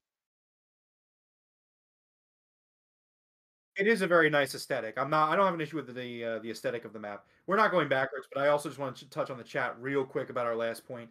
Um, TJ is saying, "What bad games do Ubisoft make? Think Assassin's Creed Origins is a bad game? Stop, man." My thing is, again, my point about that was, it's not just about the games they're making. Ubisoft is horribly mismanaged the way they manage their people, but they're also horribly mismanaged in the fact that they've canceled like seven games over the last year. Like that's bad management. Anyways, moving on with Call of Duty just wanted to touch on that because I saw it because I didn't see it earlier. Um, the return of Resurgence mode. Uh, Ashika Island is also the new map for Resurgence. Game mode coming back from the original Warzone because you know we we gotta have everything from Warzone One and Warzone Two. Um, it will feature solos, duos, trios, and quads.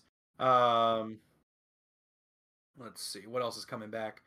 We got one v one Gulag, which I mean we've we're, we'll argue about this till the end of time. I think that you know my response to people that didn't like the two v two Gulag is get good. I'm like I'm sorry.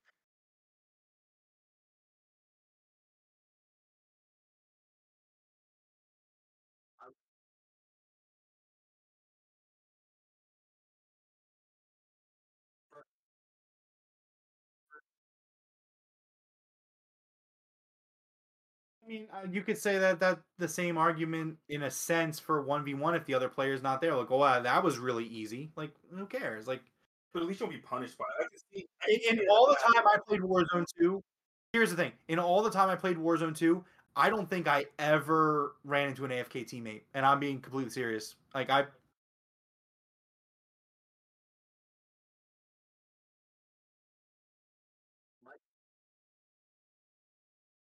I mean, it's just a tale of two experiences. I didn't experience that at all, and I thought the two v two Gulag was a really cool idea.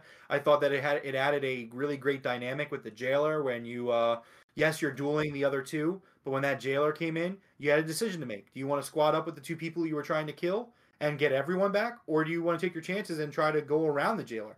I thought it was really smart, really fun, and you know what? It was something new. But instead, God forbid, we tried something new. Go back.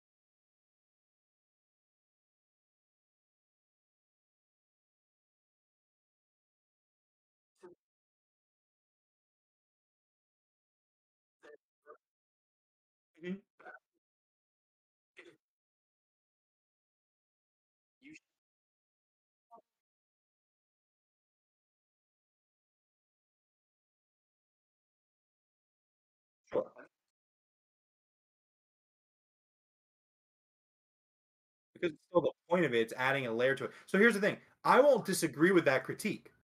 But my follow-up question or my my my retort to that is, okay, well, why didn't we try to make it better as opposed to just scrapping it and going backwards?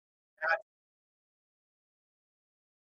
that's that that is the point I'm trying to make. I'm not saying that Warzone 2 I'm not trying to say that Warzone 2 can't be better. I'm just saying, can we not revert back to Warzone 1? That's that's my point. okay. Um moving on. No more backpacks. Season 2 of Warzone 2 players they realize inventory management in a battle royale ah, who needs it? Who why like why do we have to hold things? Like like why do we have to loot? Why make loot mean anything? Medium and large backpacks have been removed.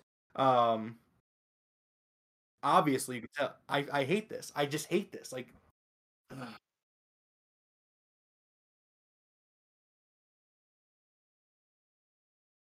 hmm Yep.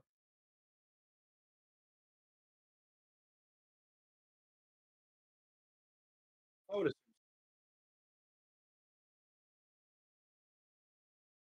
I think either way, it just it just hurts the the meta of the game. Like again, like looting is is the key to a battle royale, and as you'll see with the other things that we're we're gonna talk about that are changing, they're just taking away reasons to loot. Like, but my follow up is then why are you playing a battle royale game at that point? It's like, okay, well, we're not like we have backpacks as we had backpacks in the loot so if you wanted to be able to hold more stuff if you looted correctly if you loot if, if you play the game the way it's supposed to be played you will find these backpacks which will make your time easier and you will be better, better equipped to survive. That's the whole point of a battle royale to survive to the end. Um and they got rid of that. Um they sorry god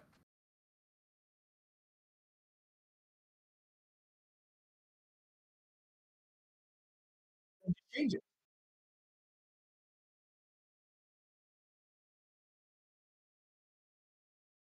Right. Exactly. Instead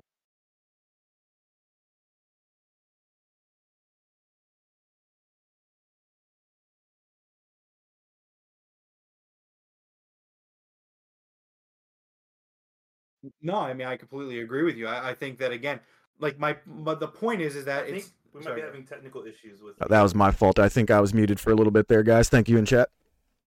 Oh, yeah, ba- basically Jeff was agreeing with me. Um, no, Yeah. I'm because they heard me because Yeah, they heard yeah. me. They, Jeff was saying that the Activision doesn't make the choices there that he would make. I'll, I'll give a real quick rundown of what I said. I was saying it's stupid for them to get rid of the backpacks because they're doing it to, to stop people from stacking self revives. All you had to do was make self revive go into its own slot, right? And then you can only hold one in that one slot for self revive. And then you leave the backpack system the way that it was. But instead, you're going to remove an entire backpack system because you have a problem with people stacking self revives. Whoever's Well- making the decisions on how to solve problems has no idea how to problem solve. I want to play devil's advocate here. Um, what if that is the solution? Because uh, adding that slot that you said just breaks the whole ass game. but it doesn't. Would, It, we have- yeah, we actually don't know that. It could. They may have built this in a way that it's shit, Oh. and if you add something, you're gonna destroy it. I, I have no Oh, idea. I- Probably think more from a just take out the I entire it's from a backpack and then add a slot to the backpack. Mm. Yeah, I, I, I don't You know. know? I, I I can't imagine it being that. It- I mean, the reason that I don't I think it would be hard is it's already there. The the gas mask has its own slot. Make a slot just like the gas mask slot that's for the self revive. That I I, completely it's agree. it, you know, Taking, taking away backpack seems really drastic. Uh, it, it's just it's just awful, man. Just, it- again, they're going back to Warzone One. They're making it Warzone One. That that's they tried something new, and I feel like what happened was somebody at higher up at Activision was like, slap them on the wrist, like, "How dare you make something new? Go back to Warzone One." That's how. Yeah, I, I have a question for you guys. Do you think going into a menu takes away from a? Uh, you see it a lot in in these battle royales. Do you Mhm. think that takes away from the game that you have to open up a menu to switch stuff around? Do you would you rather it be more seamless? Well, and this is the funny thing. This is why I love one of the things I love about Blackout is I always felt like the the menu, like yes, you could hit pause to go into the bigger menu, but in terms of like equipment and stuff like that, it was always kind of easy on the D pad. Um, I for but I mean, short answer, no. I, I don't think that in a battle royale game, like you're going to have to manage your inventory. Like you're going to have to go into your inventory and manage it. That's the point of the game. But would So it be better as like maybe a weapon wheel, like quick a quick thing that you open up that doesn't take away from everything you see on the screen? Do you think that would be better if that? Because we don't know what they're doing. We know what they're taking away, but I do think you should give it a chance when it comes out. Like you should try. Absolutely. I'm going to because the Okay. combat record's coming with season two. They they actually announced that, so I will be jumping back into Warzone two. Just like I'm going to see how it is, and I'm sure that we'll talk about it here on the show. Um, but yeah, I'm I'm not super thrilled with that.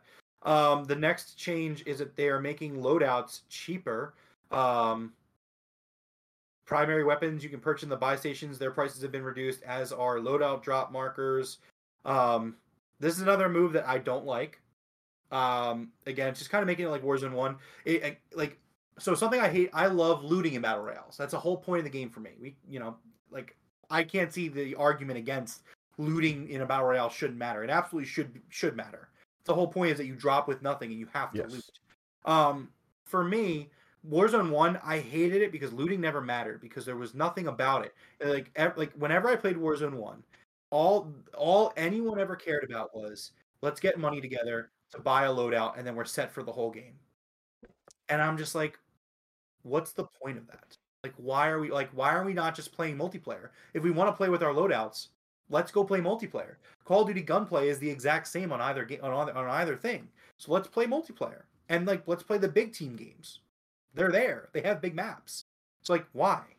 Um and, and so like for me this is just another step in the wrong direction. I don't know how you feel about it Jeff, but uh, this for me is just again it's just making loot less valuable. Like what's the point? So I actually love loadouts, but I hate the fact that they're making them easier to get. They had already made them easier to get. They're already making it where you get more cash, and now they're going to make it cost less to buy a primary weapon. That's not even a loadout. That's when you go to a box and you buy one of the weapons that you have built in your custom section. You know what I mean? You don't get your perks or nothing, you just buy a weapon. Why on earth would you make that cheaper? It's already 2500 down from 5000 when they started. How easy do you want want this game to be for people? Like I I, I don't I don't get that one. But this one doesn't bother me as much as the next one we're gonna go over. Right. And and like so for me, like and he, and this is a testament to how much I liked Warzone 2. Warzone 2 has a lot of things in it still that I don't agree that Battle Royale should have. The respawning. I don't think Battle Royale should have a respawn system. I think that that adds to the challenge and the whole point of sur- if it is to survive and make sure you like you have to be as on point and as perfect as possible. Even if the respawning is very difficult to. But that's why I liked it in Warzone 2 because in Warzone 1, to Jeff's credit or Jeff's point, yes, it was much easier to get back in Warzone 1 because you it was a 1v1, there was no jailer, it was just point blank period, you get the kill, you're going back in. Warzone 2, you do have to hope that your teammate's going to be able to, to carry his own weight. You do have to worry about the jailer. And I think by making it more challenging, like you're still getting the same amount of players going back into the game.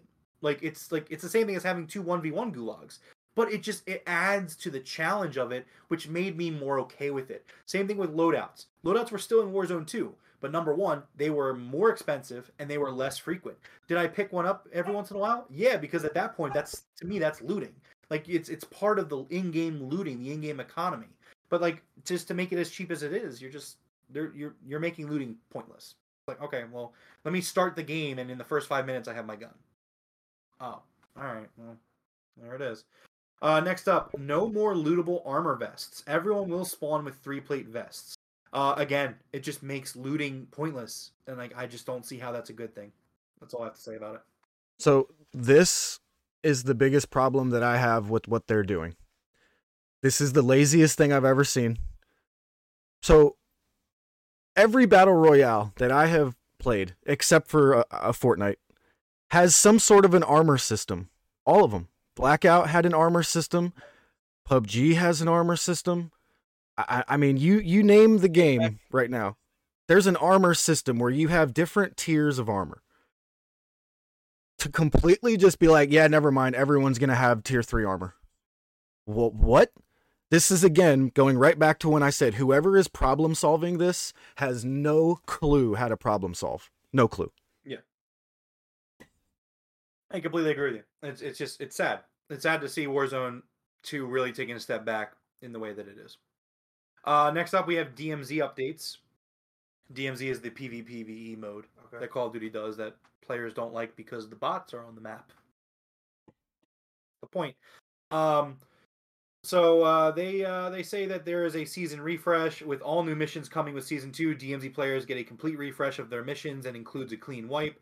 The wipe includes a contraband and keys reset, but keeps your insured ins- insured weapon slots and many other uh, permanent content earned in season one intact. DMZ will feature both Al Mazrah and Ashika Island as their maps to get your missions completed on, but Al Mazrah will have a few points of interest changed for fresh exploration.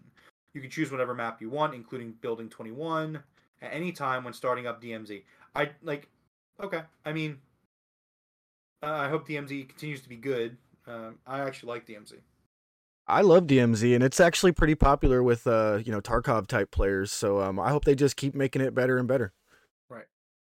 All right. Uh, next up, multiplayer changes. We got some new game modes. Ranked play is coming in season two, uh, where you can finally put your skills to the test. Treyarch and Call of Duty League build this mode together. Uh, that uses the CDL approved rules, restrictions, maps, and modes with exclusive ranked based rewards that let you show off your skills. This is an intimate 4v4 multiplayer mode that you have to be at least le- level. IGN has a uh, what you call it typo here. Little level typo there. 16 to access ranked. Um, the modes and ranked playlists include hardpoint, search and destroy, and control. Uh, the ranks are bronze, silver, gold, platinum, diamond, crimson, iridescent, and then top 250, where your name will be displayed on a special leaderboard. Um, I'll see you guys in the top 250. Um, and don't worry, if a player disconnects or quits during the match, all team members outside of that player's party won't lose any SR, which is the skill ratings.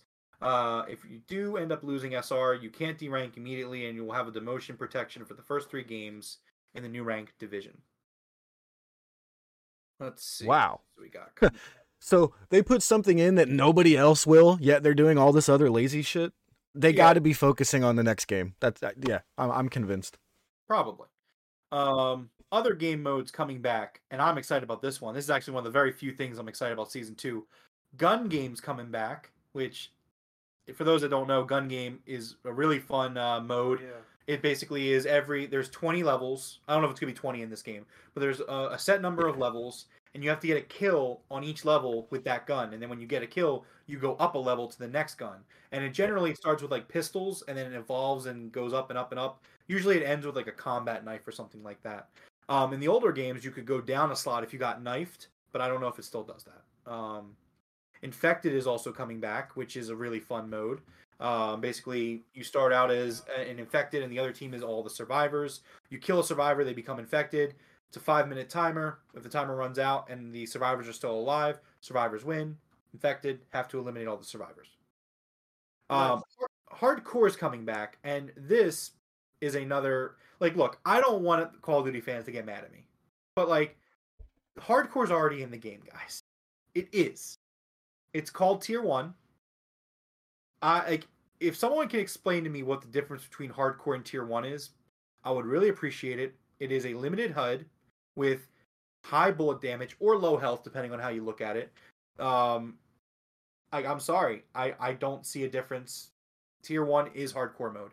The fact that they're bringing back hardcore mode is literally people that aren't smart enough to understand that tier one was hardcore. Like they're Uh, just in the name of it. They're just like, oh hey guys, like hardcore is coming because you guys don't realize that it's already in the game. Jeff, can you help me out here, please? Like maybe I'm wrong. Is do you to your knowledge, is there a difference between hardcore and tier one mode? Don't play hardcore and don't play tier one. Sorry. I've played both. I've been playing Call of Duty forever. I can tell you, it's the same thing. Anyone that says it's not, like they that it, it's a complete placebo effect. It's the same thing. Well, I do know that um, certain uh, you know COD Twitter accounts that are pretty big are like, let's not celebrate them giving us hardcore when they should have given it to us from the beginning. Like you know they're they're like, Get that, but it's the same. don't praise Activision for this when they should have given it to, th- this to us right off the bat. Like there was no reason for them not to. But they change. All they did was change the name. Tier one Yeah. is hardcore mode. I don't know. Um, new maps, which people are going to be upset about because they're not new maps. Um, Dome and Valderas Museum are coming for the core game modes, um, and the Zaya Observatory and Al Malik International for the battle game modes. Uh, so Dome and Valdera's are the two multiplayer maps, and they are both not new maps. They Um, from? they're from older Call of Duty games. Uh, one of them was from Vanguard, um, and then I forget what the other one's from. I'm having a, a brain fart. But this is kind of this is kind of a damning thing for me. I mean, you're going into season two, and you've yet to add a new multiplayer map to your game. Um, they added sh- Hmm. uh, Shipment and Shoot House in the last season. Both of those games, both of those maps were in previous games. Um, I think that like kind of like how the Warzone updates Jeff says they're very lazy in their decision making. I think that that kind of bleeds in here with the multiplayer maps. I mean, like we're we're going into season two of this live service, and there's no, Those aren't new maps. Those maps are from other games. Yeah, it, it's very disappointing. As someone who's actually enjoyed the multiplayer as well for Modern Warfare 2, like I love Modern Warfare 2, like the base game, and like the, like this is just it, it it sucks to see it happen because I really thought this game was going to be a lot better than the last few, and it's kind of devolving, which really sucks. And and that's it for the uh the content coming in two days for season two. So- Okay, so real quick, the difference between hardcore and tier one. Hardcore had a limited HUD. Tier one had no HUD. Um, so there were no hit markers, there were no kill feed, there was no nothing in tier one. Um, and that's where the people were like, just give us hardcore. This is stupid. it's I I understand, but at that point you're nitpicky. That, that's super nitpicky. Well, Like, having no hit markers is huge. You would have no idea you were hitting your opponent. That that's no, because you still you still get the noise of a kill. Like I mean, played from what I'm reading here, it said there was no indication to players that they hit their shots other than the enemy falling to the ground. I don't know. I knew when I was getting kills. I I don't know what to tell people. I mean, that is true now. I think about it. Like I guess yeah, there wasn't a hit marker on the uh, screen. He- headshots made noise, but regular shots did not. Hmm, maybe I just get a lot of headshots. Then. That is weird. I mean, I I get it, but like I don't know. I think Like, well, maybe I'm too good.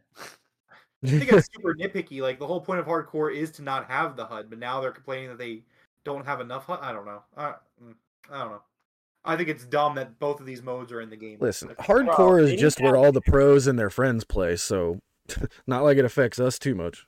No, no, not at all. But I mean, it's still, you know, it's still just a dumb decision, and that's my problem with Listen, I'm not gonna play Call of Duty until they add Tera Raids. The best game mechanic ever. It. Well, you might be happy to hear the next uh, part of this then. all right, let's get into the next one. Video game releases uh, of the week for this week.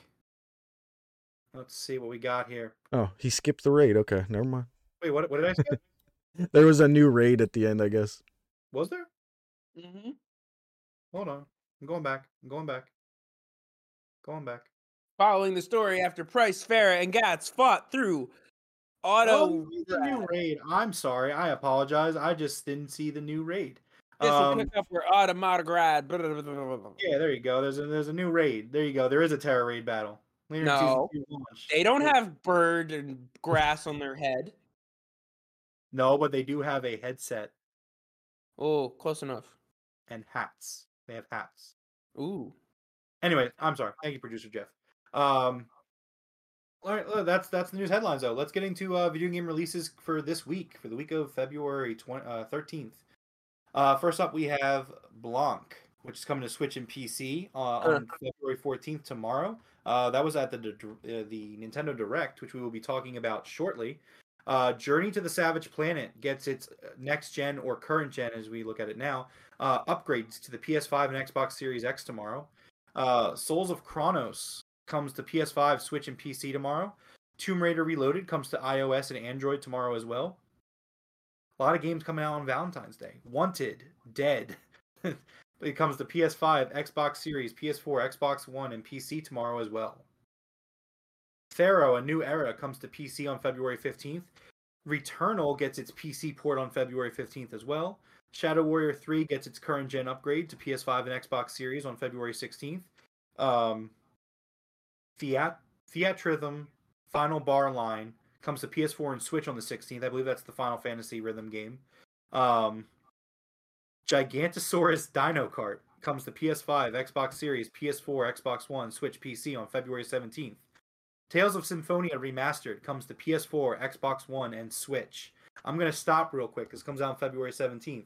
So I don't I don't want to drop names. You guys remember Ricky from high school? Yeah. Okay, so I have a story to tell here. So Ricky once we were talking about video games, and he tells me about Tales of Symphonia. He's like, "Rome, you would love this game. You would absolutely love this game. You ever played it?" I'm like, "No, I haven't." So he's like, "Oh, I'm gonna bring it to school tomorrow. I want you to borrow it and play it over the weekend. Tell me what you think." So I was like, "Okay." He brought it to school Friday.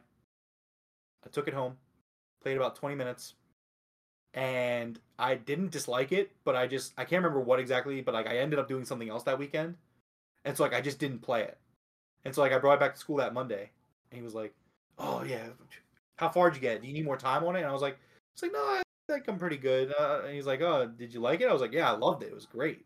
I totally lied to him. I lied to him on that day because like I just didn't I didn't have time to go back to it, and like I was playing something else at the time. I don't remember what it was, and I lied to him. But now I want to go back and I want to play this remaster for him. If you do, Dude, you you did you wait how many years to tell us you lied to your friend? now 10 years 11 12 years And yeah, it's it's over. It's over No. ten years. no, he has to play. yeah it. because it was definitely like 10th grade it was Yeah. not it was not it was not senior year No, he has to play it, and he has to message Ricky and give him the truth about Yeah, how yeah, he th- no, you have to send him this as a clip of you Yeah. confessing. Hey, remember? Yeah. So at least that's how i remember the story. Maybe maybe i'm maybe i'm remembering it wrong but i do remember like i remember like feeling bad because i was like oh i really didn't play this game that much. It's not that i didn't like it. Like it looks really cool and like even all the stuff i've seen of the remaster i'm like i I have it. I actually bought it. I have it in the gamecube collection but i just haven't gotten around to playing it still to this day. And like i don't know if maybe it's like a guilty thing where it's like i can't play it now I'm looking at reviews. It's it's it's a very good game yeah, it's a nine out of ten. Oh, a very good game. Yeah, Yeah. absolutely. I have no reason not not to have played it that day. I don't know what I was thinking when I was thirteen or fourteen, whatever, fifteen, whatever I was. I don't know what I was doing that day. But yeah, I figured you guys would enjoy that story because you guys know Ricky. Mm. Now you guys like, you can't tell. You can't. Like I've been I'm literally messaging him right now as we speak. No, don't do it. Don't do it. don't do it because like I've I've been living a lie all these years. We went to the Zelda Symphony concert like the next year together. We had a blast, and it's like no, like you can't like don't do it. Don't do it. Just let Where did all you guys go to high school together ish? yes. Yeah. We were I don't. the I literally year don't have a single person's phone number from high school. Oh yeah, no, we we're we we we were best. We've been best friends since high school. Nice. Yeah. Yeah, we had fun times. Fun times in Chinese class. Bruh. Anyways, I only uh, recall Chinese when I'm drunk. anyways, let's continue on because Jeff's gonna be upset. We've had a lot of long discussions, which is gonna make this show run long. Um, anyways, uh, real quickly, the Settlers' New Allies comes out on PC on February seventeenth. Wild Hearts comes out to PS5, Xbox Series, and PC on February seventeenth as well. Um, I mean, the game for the week for me, my pick is definitely Tales of Symphonia. Um, I want to play that. Uh, I feel like Forrest, I feel like Wild Hearts would be something you're really interested in. We talked about it a few weeks ago. It's kind of like a Monster Hunter esque It game. looks like a Monster Hunter, but also at the same time, I'm actually more interested in Wanted Dead. Yeah, that game looks cool too. Yeah, I'm looking at this. I'm watching the trailer right now, and I'm like, oh, it's like anime style, and it's a hack and slash from Ninja Gaiden and Dead or Alive. And I was just like, It's very you can see it, it's very Ninja Gaiden, like in the gameplay. yeah.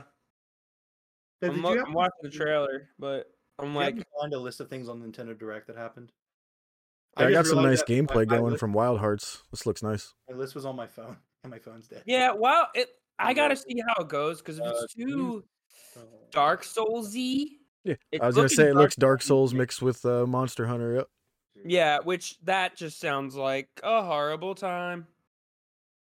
I'm gonna be honest. It looks like a Dark Souls DLC from what I'm watching right now. This looks like this could easily be a DLC for Dark Souls.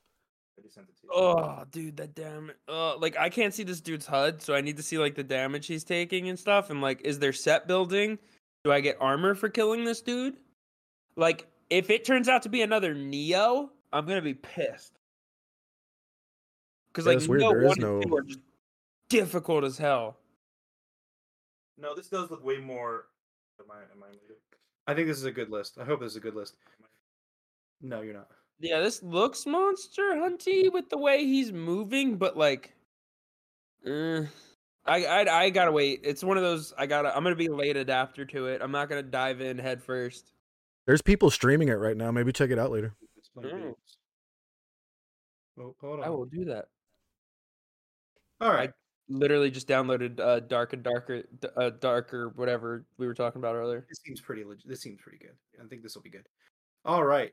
We're going to move into the topic of our show, which is the Nintendo Direct that happened this past week on Wednesday. Um, let's get into it. We're gonna we're gonna run through everything. Um, stop and talk where we want to. Not everything we're gonna talk about, but we're gonna mention everything at least. Um, so the show kicked off with Pikmin Four, um, which number one, very excited. Seems like you're excited as well. Yeah, I think that's the game that I, that I said I wanted to see last week. Yeah, you did say that actually. Um, cool to see. Yeah, I'm and it looks good. I'm really excited for Pikmin 4. Um, I think it looks really, really good. I like how they kind of lowered the camera angle of it to kind of make it feel almost more like it gives you a bigger, a better sense of scale, like of just how small you are in this world.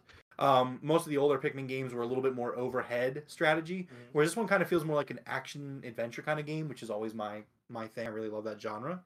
Um, the biggest news was um, well, the big two things really in the trailer was um, there was like a dog. You have like a Yeah. dog now Yeah. um, and that dog can carry Pikmin around, and you can swim over water with it, and that seemed really cool. Um, we got a we got a release date for it, July twenty first, twenty twenty three. Um, Hmm. Yeah, so you're excited about this, Forrest. What did you think of Pikmin Four? I never played a single Pikmin. I've literally, I'm so detached from Pikmin. I've never even played Omar in Smash. You mean Oliver? Yup, exactly. Oliver. Oh, I've oh, never touched Oliver. Who's your favorite Smash Brothers character? Omar. Yeah, you know Omar. So I have a funny story with this. Um, so when the original Pikmin first came out, I was like, "This looks like it is made for children. I will never play this game ever in my entire life." And still to this day, I have never played a Pikmin game. Right? But watching this preview for this game, I want to play it. And I'm like, why do I want to play this now as an adult and I didn't want to play it as a kid? Typical Nintendo thing where it's like you hit a you hit a point where you're like, I'm too cool for Nintendo. But then you're yeah, like, oh, it's very back. weird. So it's funny that you say that, Jeff, because I don't like Pikmin does come off as kind of it does like at like at a very quick glance come off as kind of a kiddie game, but like Mhm. it is not number one. It's not easy. No. Like I didn't beat it until I was an adult. I'm not gonna lie. Uh, or uh, I was I was like I was in my early 20s. Is that an adult? I Yeah. did not meet beat the Pikmin until I was already an adult. until I was already a man. um, but other than that, like like shit gets stressful. Like like Jeff. So basically in Pikmin, you you go around, you you gather these little Pikmin that help you, depending on the game, restore you like find your ship parts or like you're looking for treasure, depending on which game you're playing, and they bring them back to your ship. Now your Pikmin, if like you have to hurry because it's on a daily schedule, and once it turns to night, any Pikmin that you do not like bring back to your base, they get fucking killed and eaten by the monsters roaming the land, and it's like super dark. Like because like especially if you don't make it to your ship in time it's like all right it's nighttime and your character omar he's running to the ship and like you just like you take off and all the little pikmin come running like help us help us and they just get destroyed. It's kind of crazy actually kind of dark. it's much darker than you think um but so This is yeah i'm excited for 4. all right Dark moving Souls on 4. I mean Pikmin 4. what would you say They have, like, No, I nine- was just making a joke. I was like Dark Souls 4, and then it said Ah. Pikmin 4. Well, that was the other thing that Dev just pointed out. At the end of the trailer, it kind of implies that there might you might be able to like actually survive at night, um, wh- everything just might be- or it just might be more difficult. Yeah, we'll have to see. Uh, so moving on. Uh, next up, we got a trailer for Volume Three of the Xenoblade Chronicles Three expansion pass, uh, which was out later this comes out later this month. There was also a sneak peek for a new story coming in Volume Four later this year. Have either of, you, either of you two played Xenoblade Chronicles? Because this seems like a game that both of you would like. I really want to play. I I own one, two, and three. Yeah, this seems like Oh no, I don't own three. I own one and two. It seems like a game both you and Forrest would like, but I don't think you guys have played it. I played the never 3D touched first. a- What is this? A Ziph- Z- Tales of Zipphony? What? No, Xenoblade Chronicles. Ah. It just it just seems like a, a game and a, a Rome game. I no, I I think it would be. Uh, So my thing was is that when it came out in the three, so originally the first one came out on the Wii, and I never had it for the Wii. And then the second, it, like they they ported it to the 3DS, and I played that for like an hour, and it's a really bad port. So I was like, oh, this this kind of sucks to play. And then it came out on Switch, and I got it because I was excited, and I just didn't get around to it. Gotcha. Yeah, I just never did it. I just never did it. But yeah, so it's more it's DLC coming for those that like that game. Uh, next up, there was a new Samba de Amigo game from Sega. Apparently, this is a is a franchise. I have no idea. This is a I've heard of it. Wii ass game. This game was This was the start of the direct where I was like, where things got a little little. we got off the rails. Yeah, go ahead. Um, yeah, I don't have much to say about it. It's kind of like I said, it's a Wii game. Uh, you basically are moving the Joy Cons around to do dances, high fives. Apparently, it has a love match on it. I guess as good, depending on how good you are the mini game, is how truly in love you are. Um, not much to say there. Um, next up, the uh, Forests game of the show, uh, Fashion Dreamer, uh, a game that a game that you um you have your influencer and you you dress them up. Yeah, I mean this doesn't sound. This good. looks like the worst shit ever made. It really does. It looks like a phone game, dude. It was terrible. It looked terrible. I was like, what? Are we, I was like, so I was excited for Pikmin, and like kind of like what Dev said. At this point, I'm like, oh, Pikmin, hell yeah! And it's like, is Xenoblade Chronicles 3 DLC? All right, cool, good for them. And then it's like this Sega monkey muchachas game, whatever. Yeah. Like, all right, this is getting bad. And then like Fashion Direct, I was like, crash. I was like, we got to get back on the on track here. Hopefully, I'm sure we- this game's out there for someone. Like someone. Will Oh yeah, that's the whole point of directs. There's everything on here is appealing to somebody. Yeah. Um, next up we got Dead Cells Return to Castlevania, which never played Dead Cells. I don't like roguelikes, but like, damn, this looks cool. Yeah, I like I like roguelikes. I didn't like Dead Cells, but I do like roguelikes in general. I don't like roguelikes. This looks just this looks pretty. Yeah, it, it does look really cool, and the music was really good too. Next up, there was a Tron Identity from Bithell Games uh, coming to Switch in April. Um, this game I thought looked cool, interesting at best. Never gonna play it. Yeah. I'm, There's no chance I'm playing this I'll, game. I'll never play this game. Um, Not because I hate it or anything like that. I just don't. yeah, it just Yeah. yeah. just it's just not happening. Uh, Capcom's murder mystery series Ghost Trick returns with a remaster of the first game. It comes out this summer. Um, a lot of people got excited for this. Um, I remember hearing about this game. You basically you, you play as a detective who died, and you possess items. It's a it's a puzzle game basically, and you possess items to get through the puzzle and like I guess help this detective that's still alive get through like each level. Next up was Level 5's Decapolice, which comes out on Switch this year. Excuse me, this year. Um, this looked like almost like a forest ass game for me. Yeah, I I saw Decapolice. Like I was skimming through it because I didn't watch it live, so I was just like just kind of rolling the bar with my my finger, and then I saw Decapolice, and I was just like, oh, like I stopped and I watched it. Yeah, I think this game looks really cool. Actually, it seems like a kind of a detective game, a supernatural detective game, but also has some turn-based strategy elements to it. Which Really reminded me of Digimon, Yeah. like it has, Cyber Sleuth. I don't know why, but it, No, for yeah, some it has- reason it made me think of Digimon Cyber Sleuth. I agree with you. It has big Digimon vibes. Like the monsters that you see, the some of the characters' outfits, like some of the characters, the way they look themselves. Yeah. Yeah, hundred percent. Yeah, but so I thought this game actually looked pretty good. Um, Yeah, I might get it. I will be playing this game. I got I gotta see Yeah, I gotta see how it goes. there's so much stuff coming out this year that yeah, I think this is going to be a casualty of just like I don't know when I'm playing it. It might end up on my this will end up on my Amazon wish list. This will be this will be a game that like at the end of the year, if you're getting me a Christmas present, it'll be on the list for you to buy. Uh, But that's not a bad thing. I'm Yeah, no, I, I get I'm. I I'm get it. generally kind of restricting myself this year to save some money. So like if, if this was like two if this came out like two three years ago, I actually probably would buy this. Um, but this year is just so packed. Yeah. Then you got All the right. Bayonetta. Next up was Bayonetta Origins, Cereza and the Lost Demon. I really actually got Looked, this actually looks really cool. I I'm, I mean, really- I'm gonna play this. I have to play Bayonetta 3 because as of right now, I'm getting this game. I really love Bayonetta and I want to support the Is franchise. this gonna be your March game, or this is gonna be something you're doing? You're gonna double. You're gonna. So there are, are going to be some instances this year where I'm going to double dip. That's just going to be the way it is. Um, I think this might be a double dip Okay. because I think I think Resident Evil 4 remake is March. It's either March or April. Um, depending on Resident Evil 4 remake, that that'll be.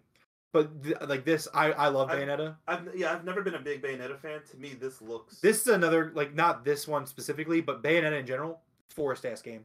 We talk about it all the time. He would love Bayonetta. Like it, like it's a very Devil May Cry yeah. game Yeah. with Bayonetta, who is a such a cool character. Like Never played anything. breaks my heart. He would love it. He would absolutely love it. I I, I would bet money on him loving Bayonetta. It'd be great, but he won't do it. Um, but I'm really excited to play this. I need to play Bayonetta 3 first. This game looks cooler to me than Bayonetta 3 does, just personally. Well, I mean, it's because doing something different, but I also really like that they're doing something different with Bayonetta. It's like it's really cool. Um, so yeah, this comes out on March seventeenth. Next up, they uh they did one of those. So they got through the headlines and they're like, "Take a look at this," and I'm like, "Oh boy, here we go," because that's usually one of the big, you know, the big announcements. They stop and they do like a, "All right, here we go," and it was a Splatoon three expansion pass, and not only that, the wave that came out was the Splatoon 1 hub world. Yeah. And I was like, It's called Side Order. no, no, that's that's Oh, wave the 2. one, right? Yeah. Yeah. wave 1 is Inkopolis, which is just yeah, yeah. like it is it's just the hub world from Splatoon 1. And the direct did a very bad job of telling of showing me if there's anything other than than the hub world in this expansion. Um I like Splatoon, I really do. If if they're selling the the the first game's hub world as a wave of your expansion pass, that is a complete failure of DLC. I, I don't know. It really, well, it you is. See, like you said, they failed to tell you what was in it. You got to see what the content is. It. No, they just that could just be new stuff in the same in the older city. You know. I don't know, but I I I, I found like- it to be if you extremely. Like three, you're. I don't think you're like you're scoffing at this. You know. I think you are. You think so? Maybe not wave two because so wave so wave one again. This is just the way they showed it. It just looks like the hub world from the first game, with the shops intact. Like that's all that it was. Um, Wave two, they went to when I- I like Splatoon when it gets a little weird, and the Wave two was weird. It was a very interesting, unique kind of thing. The name of it's called Side Order. Just it was very WTF. Um, but I was very underwhelmed by this announcement. Um, we'll talk about it because there's a general theme in this direct, which I'm sure people listening will will kind of figure it out as we go. Um, but yeah, that was uh that was their middle of the direct, uh, more so big announcement. Um, Forrest, any takes on the Splatoon three expansion pass? No. Thought about it. No, I, I I I gave up on Splatoon 2. Like I played it and then I just stopped. I was like, okay, it's children's Call of Duty. But I think Splatoon's really fun. It, I have Splatoon three. It's in my backlog right now. But I think it was like one of the best selling games in Japan. oh, it's super popular. Yeah. it's crazy popular there. Well, I'm like, curious about the next game because I actually think it looks really cool. But what side order? no, the next one that's coming, the next one you're about to. Oh, next game. Yeah. All right. Next But up. real quick, I do, I do want to throw one thing in about Splatoon here. So if anybody thinks that they are good at shooter games and you've never played Splatoon, you will be humbled immediately by like a bunch of eight year olds. They will absolutely annihilate you in this game, and you'll be like, "What is happening?" it's Oh, the yeah, funniest absolutely. experience ever. people think Splatoon is like for babies. Like, go ahead, go play it. Go play it. I dare Yeah. you. Go play it. It's a They great will, game. I love it. they will destroy you. I really do love it though. It's a cool mechanic that you I don't think I've seen before. It like paint the world. Paint the world. Yeah. Yeah. That's Nintendo. That's what they do. They innovate. They're just like, hey, we need we want to make a multiplayer shooter. Sony should take some notes. It's like, hey, we should make a multiplayer first person sh- or a first party shooter. Anyways, next up, uh, Disney Illusion Island, a platformer featuring Mickey Mouse and his friends. Uh, it launches on Nintendo Switch July twenty eighth. Um, this game looks good. I think Yeah, it's. it I think it looks like a really good game. Yeah, it does. It's not my cup of tea. It's not Okay. for me, but I can respect that this looks like a really good game. Yeah, art style, gameplay wise. I, yeah. I think people are gonna write this one off because it has Mickey in it, but like, We'll. Mm. Yeah. well, no, I think people are gonna write off as a really kiddie game, but like, I think it looks great. Just not for me. Oh, it looks really good. Yeah, it does. Yeah. Plus, you can tell they put effort into it because they were showing like each character, even if they have the same moves, It like looks different. it looks different Yeah. and it behaves a little different. I think that yeah, I think this game looks really good. This has a little bit of Sonic vibes going. A I like little it. bit, yeah. I was never a Sonic kid either, so there you go. Um, next up, we got the Fire Emblem Engage Expansion Pass Pack Two, um, which came out on the day of the direct. They also teased Pack Three and Pack Four. Uh, Pack Two was uh, so basically, I'm currently working on Fire Emblem, playing it. Uh, I think I'm going to be ready for us to review it for next week's show. I'm really enjoying it so far. Not going to go too far into it. But um, yeah, Wave 2 adding a few characters, including Camilla from Fire Emblem Fates, one of my favorite characters. Soren from, I believe, Fire Emblem Path of Radiance. I'm drawing a blank. I, I know Soren, but I forget which game specifically he's from. Um, in Wave 3, we're to get Chrom and Robin from Awakening. Um, I forget her name, but the, the character from the mobile gacha game. And then Hector um, from the GBA Fire Emblem game just called Fire Emblem here in the States. Uh, also, big Hector fan. Um, I think this DLC is really cool. I think I don't want to go too far into how the emblems work because it's going to be part of my review. Um, I think that if you really love Fire Emblem like I do, it, it's a decent amount of content. But Wave Four is what I'm waiting on. Waiting on. I'm probably not going to buy the expansion pass until Wave Four because that's a whole story DLC. Okay. But yeah, it but it it's cool. If you're a Fire Emblem fan, this is pretty good. Next up, there was a uh, announcement for Harmony Fall of Reverie. This was a, an announcement from them. This is a surprise, one of the very few surprises at the direct. Uh, this came from the team at Don't Nod, who made Life is Strange. Um, I'm a very big fan of Don't Nod. I, mean, I think this game looks really great. Um, They made this. I don't know what the gameplay loop is or anything. They made this look like the. uh, it was it was cinematic. Everything was cinematic. It just looked awesome. I like the art style at least. yeah, like I don't know what the game is or how it plays or anything like that, but at least the trailer was was pretty cool. Everything just looks like anime now. Like Yeah, I was gonna say that it looked like the next like you know a big Netflix series or something. Yeah. Yeah, but so I, I, I'm I have, I'm a big believer in this game just because it's Don't Nod. I mean, they're a really good team. Life Yeah. is Strange is just phenomenal. If you haven't played them, I recommend them. Specifically, the first one's really good. Um, but so yeah, I, I think this is going to be a really good game. Comes out in June, by the way. It looks extremely interesting. Yeah. All right, Power next up, uh, oops, sorry. No, I was just looking at the characters and stuff. Dude, damn. This looks like you know what this kind of reminds me of? It reminds me of uh Life is Str- you said they made Life is Strange, right? Yes. Yeah, it looks like Life is Strange mixed with um Hades. Yeah, a little bit. The the, the, con- the way that they talk to each other, the conversation style, very Hades. Yeah. All right, next up, uh, Octopath Traveler 2 was shown off. There's a demo that came out on the day of the direct. So, guys, I, I'm actually in a little bit of a dilemma. I was going to bring this up on the direct. I'm going to let you guys help help me kind of decide because I'm kind of 50 50 on it. Octopath Traveler 2 is the game that I'm buying this month. I'm very excited for it. Should I get it for the, the Nintendo Switch or should I get it for the PS5? Ooh. I'm I'm so completely 50-50 on it. I have I feel like I'm leaning Switch just because I do I would rather collect Nintendo games just because I love Nintendo so much. But the PS5 obviously is going to be the more powerful system to play it on. I I have to. I'm gonna go say. I'm gonna say PS5 strictly for visuals because this is already a beautiful looking game, Sure. and to play it maybe higher resolution, higher like faster frame rate. I know it's a it's a turn based game, but still, Okay. it's just a pretty game, and you I don't know, pretty game, a, a more powerful system on your TV. I would have to lean this towards. Forrest, what Do you about get anything for having a save file? Um well so here's the funny thing. I have it for Switch, but I ended up playing it on Xbox Game Pass because it came out on Game Pass. So it's funny because I played the first game on Xbox, but it's not coming out on Xbox for some reason. So that doesn't matter. but I, I own mean- the game on Switch. I have the physical copy behind me on on Switch. Are you gonna do that thing where you play the game before to then lead up to the new one? Not for this game, no. Then mm, also just because for Switch, it was Octopath Traveler was originally made for Switch, right? Yeah, it was a Switch game. I say get it on Switch.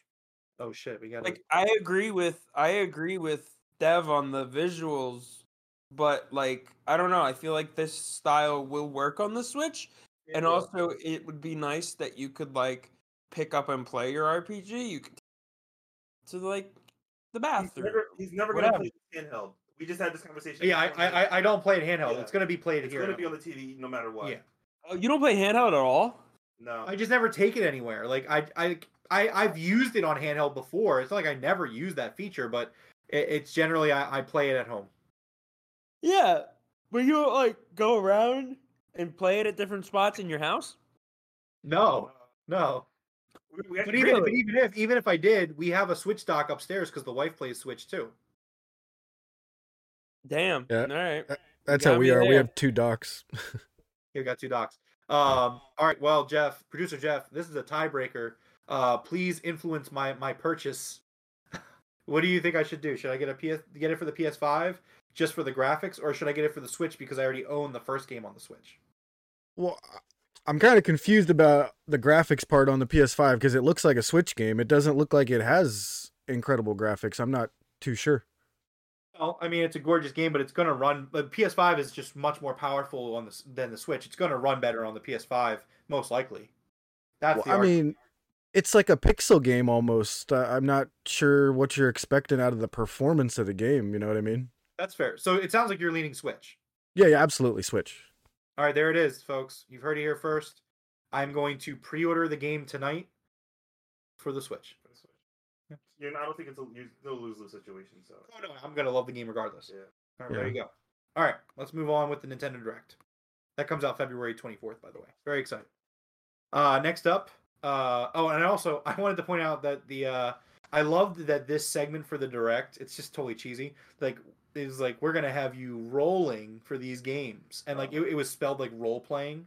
Okay. And so they start with Octopath. It's like, oh, it's a role playing game. And then they go into freaking Katamari Damash- Damacy. Um, we Heart Katamari Reroll Plus Royal Reverie, which great name by the way. Love love love the Japanese game development game game names. It's just so good. Um, this comes out June second. It is a uh, yeah, it's a remake of a, an old Katamari game. Going back to the role playing theme of, I just love how they just like, all right, we guys, we need a place to put in Katamari. Rolling, put it with the role playing games. Um, next up, we moved to Sea of Stars, which is a retro turn based RPG. Which that's that's a romance game right Yeah, there. yeah. That's that's a Rome game It looks really pretty too. turn-based RPG, uh, freaking retro graphics. I'm very interested in Sea of Stars. This game looks really good, and they they said that the um composer is like, I guess a legendary composer. I didn't really catch what games he worked on, but good music too. That's also a big plus for me. Next up, we got August game, right?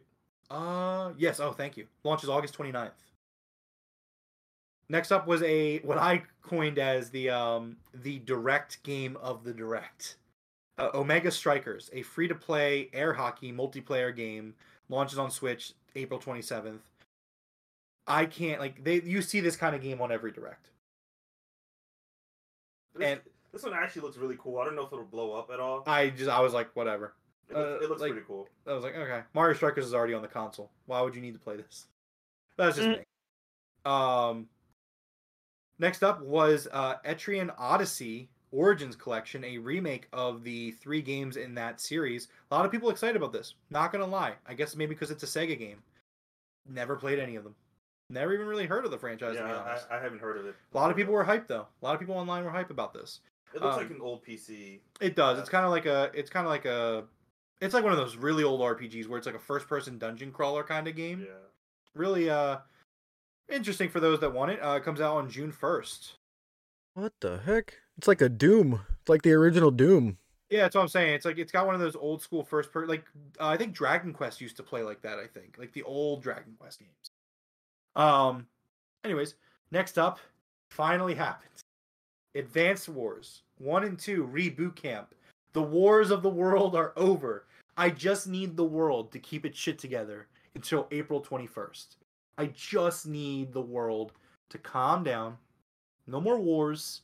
No more shooting down UFOs. Like you know, Nintendo's gonna be like, well, all these UFOs, we have to delay Advance Wars again.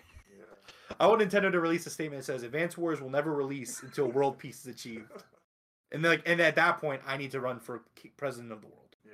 because I need. I, I'm dying for Advance Wars one. one I like how they just showed a cinematic trailer. Like no more gameplay, none of that. You- Absolutely, I caught that too, where it was just like, like you know, they were like, okay, we need like some animations because those aren't from the original game. Those are brand new animations. Like they definitely spent the last year like, okay, guys, we need to make war look fun. He's like Andy. Andy's the little mechanic guy. Andy's working on a bike. Max is doing punching the punching bag. Sam is just riding around on a tank and it's a joyride. Look how fun tanks are, guys. Like, I was like, okay, but I don't give a fuck. The game's coming out April twenty first. Thank God. Super excited for Advance Wars One Plus Two reboot camp. Real quick on that UFO thing, I hear a bunch of people saying, "Oh my god, I think it's aliens," and I'm like, if you think one of our airplanes can shoot down an alien, you're out of your mind. Sorry. yeah, it, that that is well. They're saying UFOs because that's the that's how like that's what it is. It is an unidentified Yes. flying object. It's the, the original meaning behind the. Yeah, I, I get what you're saying. Correct. Yes, but it's not an alien. No, it's No, not. I've heard people say like aliens. They're like, "Are those aliens?" And I'm like, "You're a moron." no, I know, I know. Um, next up, we got a uh, trailer for Kirby's Return to Dreamland Deluxe. This is a remake of a Wii game. Uh, demo came out the day of the direct, and this game launches on February 24th. It includes a brand new um, epilogue that was not in the original game. So I'm just gonna say it. I loved Kirby's Forbidden Lands that came out last year Mhm. it's getting to the point where there's too many Kirby games. Like, like I, I'm sorry. Like Kirby's a really cool franchise, but you do not need this many Kirby. They launched two Kirby games last year and another one this year, and the year before that, I believe there was two games that came out that year. It's too much. It's too much Kirby. I don't think it's too much. I It's mean, absolutely too much. I think if you're a Kirby fan, you're eating well. I don't think it's too much Kirby. We, I, I said that, I had the same complaint about Pokemon. We had three Pokemon games in a year span, and you said Yeah, but it's but it's Pokemon. Let's sa- let Sakurai live his best life, okay? Sakurai's like, I love, I fucking love Kirby, guy. he's been he's been denied Kirby. They've been sticking him in a Smash Brothers room. Let him let this man. Look, I'm not hating on the game. I'm just saying I think there's an oversaturation of Kirby games. That's all I'm saying. Is saying. this I'm even not buying. Kirby? What is this? What? Doesn't, this doesn't look like Kirby. That ain't Kirby. No, that's the character that's going to be in the epilogue. I think, believe his name is Magolor. Okay, so it's not a Kirby game. It is a Kirby Magdalore Kirby- game. Kirby is the star of the entire game. It's just this epilogue that has Magolor. It's in the Kirby. Nah, it's Magdalore. It's the Kirby cinematic universe. Uh, Bruh. That was a big, big one. oh yes. Next up, we got a really cool surprise that I was extremely hyped for. The Game Boy, Game Boy Color games are coming to the Nintendo Switch. Um, none of which are Pokemon. Yes. So my original take was give us Pokemon, you cowards. It's unfortunate my phone died. I had my notes on here, but I was like, give us Pokemon, you cowards. And then at the end, they were like, Pokemon trading card game coming soon, and I'm like, you bastards. um, Okay, well, Pokemon trading card game actually kind of hype. no, it is. Um, I think we're absolutely going to get Pokemon eventually. I think that they were just they're waiting. Pokemon Day is this month, so we might get that announcement sooner than we think. But Sure. we'll see. Um, the six game or the games that uh are coming to Game Boy are Tetris, Super Mario Land 2, Gold, Six Golden Coins, The Legend of Zelda: Link's Awakening DX, fantastic game by the way, uh, and Gargoyles Quest. There were more games um, announced, but unfortunately my notes were on my phone and my phone's dead, so I'm going off of what I'm looking at right now. Um, other games that were announced to be coming soon, I remember, were the Zelda Oracle games, Kirby Pinball, so more Kirby. Oh, another Kirby game. Metroid 2 is coming on the service. Um, the original Kirby's Return to Dreamland, or no, Borderland Three. Wario Land 3. Thank you. You must. Did you look up the list? Oh, that's not. I thought we were looking at the same thing. I guess not. Um, or you have the video playing. I don't know. It doesn't matter. Um, But also Game Boy Advance games. Yes, that was so. Here's the thing: Game Boy Advance. Fucking love the Game Boy Advance. Like, what a great system. God damn it, Forrest in the Discord. The Tera Raid battle joke is over. Now it's gonna be Kirby every day. Like, or Kirby in a a, every week he, it's a new way to torture you. He finds a new. It doesn't work though. Uh, the, the thing he does, the thing Forrest doesn't understand is I torture myself. I don't need help. Um, but anyways, yeah. So Game Boy Advance games come into this service real quick though. Game Boy games, really cool. Got to give them their props. You could play these games in the Game Boy version, the Game Boy, the Game Boy Pocket version, or the Game Boy Color version. Yeah, Each game. That's really cool. Yeah. Um, also, they offer online play and local play, so you could play Tetris one v one. Like, I just want the Pokemon games. Like, I just want Gold and Silver and Crystal on my Switch, please. Um, the Game Boy Advance games were announced as well. Uh, games coming out: Mario Kart Super Circuit, The Legend of Zelda Minish Cap, and um, do you have the full list? Because that's Uh, all that this is what I'm. Mario and Luigi's uh, Sega Mario, Mario Luigi Superstar Saga, Superstar Saga. great game. Let's see. We also got Oh, that's big. Metroid Fusion, Metroid Fusion, great game. another Kirby, Kirby Amazing Mirror, Mwah. Fire Emblem, Ah, fuck. F. So Fire Zero. Emblem, so Fire Emblem is coming soon. It's Yeah, not yeah, coming. not, yeah, these aren't the ones that are going to be. so the coming soon day. games had me super hyped because Fire Emblem, that's a, that I love that game. Yeah, Like F-Zero, an and, OG or like Golden Sun, Golden Sun. yeah. Golden Sun, let's go. Golden Sun is a great game. I'm so excited, but so I'm I'm really happy. So the Game Boy games are on the five dollar or the the base tier for Nintendo Switch Online, whereas the GBA game and the Game Boy games are on the expansion pass tier. Um, I think this was a great move for them. I think you have to add value to your NSO service, which Nintendo's doing a very good job with doing. My biggest critique is I hope that when the next system comes out, we don't reset. Keep the NSO, keep what they have, and just keep building. Please do not reset this again. It's Nintendo too, so you They probably will. They will. And you know what's crazy? You know what's crazy? Absolutely gonna buy it. I'm gonna pay for it. But at least you'll stop paying for the Switch one. You know what I mean? Oh yeah, yeah. It'll just Yeah. balance out. Yeah. But yeah. Um. But so this for me was the biggest announcement of the show in terms of a surprise. Um, because the next one coming up, we argued about this for months because Jeff Grubb said this was coming, and you were like, I don't know if you believe should believe Jeff Grubb. Um, Metroid Prime remastered, announced, and shadow dropped, Yeah. and that's how you know they were done the game for a long And time. I, this is another thing we agreed. We argued about. I didn't think they were going to do a pack for Metroid the same way. I don't think they're going to do a pack for Zelda. Those are too big. Those franchises are way too big. You can make a lot of money. Either way, it's fine. I'll buy them across. Yeah, But I was I was surprised still. Like Uh, this was yeah, this was so cool. Uh, I'm waiting for the physical version, um, which is coming out here in the states. So they said February 22nd. it's the third of March, I think. That's in the UK. Oh, okay. Yeah, this is you. We're looking at Eurogamer right now Okay. for this list. Um, but so it comes out February twenty second, the physical copy. Although Amazon was telling me the thirteenth, but today is the thirteenth and it's not here, so I don't fucking know. Um, but I'm very excited to play Metroid Prime Remastered. I've heard nothing but great things since about the remaster specifically. People are really loving it, and I'm very excited to play Metroid Prime with like two sticks. Yeah. I'm so excited. Can't wait to play this. Um, and that shadow drop was huge. Um, at this point, I got back to riding high. Direct was not doing so hot. It got back up there though with Game Boy, Game Boy Advance, and Metroid Prime. Still had an issue, but we'll talk about it. Next up, we got another actually pretty cool game uh, called the Master Detective Archives Rain Code. Um, Yeah. It was kind of like a. This was another one of these. Like it was like a supernatural detective game. Uh, apparently, it was made by the minds behind the Danganronpa. Rampa Yeah, series. yeah. He, uh, my wife is very excited for this. Uh, it's the next new game in the Don. It's not connected to the Danganronpa series, but it's it's similar and it's the same guy. You could you could tell it's his art style. Okay. Like Uh, yeah, this looks great. I'm- everything he touches, you can tell it's him. This does this does look really cool. It's it has a very like persona vibe to it. Yeah. Which I think is also Yeah.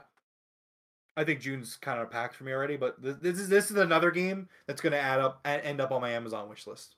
Like yeah, I know. be- I know the wife is gonna get this. She's been on this thing's like. I think it got like loosely just a, just like a title got shown, and she was like already on board. Cool. Yeah, I, I, they actually showed this off before the direct. This was shown somewhere. Yeah. else. I think it was the last direct, wasn't it? It would maybe no. It was the one before that. There was nothing on it last direct. Okay. I did see this. Okay. Yeah, this was shown before. It was All right, shown next- once, and it was Yeah. just like code rain or whatever. And then now they're you're getting like gameplay trailer. Yep. And this launches on June 30th. Nice. Next up, we got remasters of the GameCube RPGs. Uh, Baten Kaitos 1 and 2 are coming out as Baten Kaitos 1 and 2 HD remaster. I own these games. They are expensive as fuck. Really? They are very expensive games. What do you own them for? GameCube? GameCube, yeah. Okay. They're part of the GameCube collection. See, during the pandemic, I started collecting GameCube games, and I also kind of dipped my toes into the higher echelon of GameCube collecting, the more expensive ones, because I like I don't even play these games before, but I was like, oh well, they seem very sought after. So, like I was like Thanos, I was like, you know, Infinity Gauntlet, Skies of Arcadia, very expensive. I paid 100 over hundred dollars for that game. I remember sitting there with the wife, and I'm like, should I buy this? And she's like, if it makes you happy and I bought it. It was great condition though. It's really, really, it's excellent condition and very rare game. So very happy with that.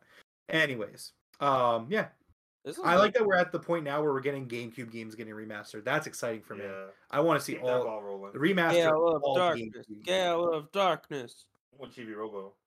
So complete, like that's a really expensive game too. That game's crazy. I don't own that one. That's really expensive. Yeah. Chibi Robo is so. It's like three hundred dollars. Yeah, it's expensive. It's very rare. Very expensive GameCube game. They remake that, I'm buying that for sure. Yeah. Um. Did I Yeah. give you Chibi Robo, Dev? No, I don't No, think you okay. Chibi Robo. You know, GameCube, one of the greatest consoles of all time. It really was. I'm just gonna say it. It doesn't. It gets a lot of hate because it looked like a like a purple lunchbox. That that that console. That was literally the point. The best Mario parties. I love that console. I won't go that far. The N64 has the best Has Mario the parties. best That well, so now you're now you're just now you're It's one of the best Mario Karts. now you're making me seem like a fool because cool. now you're making me look out to be like I'm No, I wrong when I with say the. GameCube. No, you- I agree with you. The GameCube was amazing. no, I mean like it had the best Zelda games on it: Wind Waker, Twilight Princess, Ocarina of Majora got ports too. The Majora port sucks, but it's still on there. Um, you know, One of the best Mario Karts with Double Dash. Double Dash is very good. Double dash Actually, slap. Melee is the Oh, yeah. third best Smash Brothers. Second. That's fine. I'll I'll give you that. Melee Uh, still is played religiously. I understand that. I understand that. Subspace Emissary though is so fucking good. Brawl is better than Melee because of Subspace Emissary. Don't don't even care. Uh, That's a different debate. Let's just maybe from a story standpoint. play anymore. We got we've been here too long. Okay, okay, okay, okay. Um, next up, uh, level five. Uh, another surprise from them. Fantasy Life, the girl, the girl who steals time, comes out this year. Nintendo Switch. It's good. It looks like an Animal Crossing. Yeah, with combat. Animal Crossing with combat was what I had in my notes. Um, and then this was a big surprise for because this is a very well known franchise. I've never played any of them. I love Professor Layton. I love. yeah, we got a new Professor Layton from Level Five as well. Level Yeah. Five, that studio They're man, they it, they had like four games announced at the at the uh, this direct. I'm, I'm, um, I'm getting this for sure. Yeah, Professor Yes, Layton Professor Layton. and the new world of Steam. Yeah. You know what would be really ironic if this game comes out on Steam? Professor Layton games are on Steam. No. Be like the new world of Steam. For I wonder how it'll work because I played most of them on on DS and like having the touch screen there. That's how you played most of these games. So I'm wondering how it's gonna work on a single screen console. Yeah, I don't know. Uh, next up was Wave Four of the Mario Kart 8 Deluxe Booster Course Pass DLC. Um, it's notable because it's adding a character for the first time in the in the uh, Booster Course Pass. It adds Birdo, so good for them. Long live Mario Kart 8 Deluxe. I mean, hey man, they're making it really hard to make a Mario Kart 9. yeah. Like, and, and all this, all these DLC maps or these courses, all available with the expansion pass. Yeah. Crazy. Um, but it's great. And then lastly, we got a trailer for The Legend of Zelda: Tears of the Kingdom.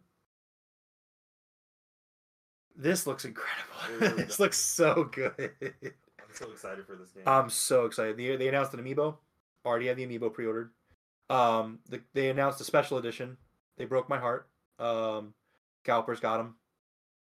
Yeah, yeah, I really wanted it, but How much are they reselling it for? I didn't even look at it.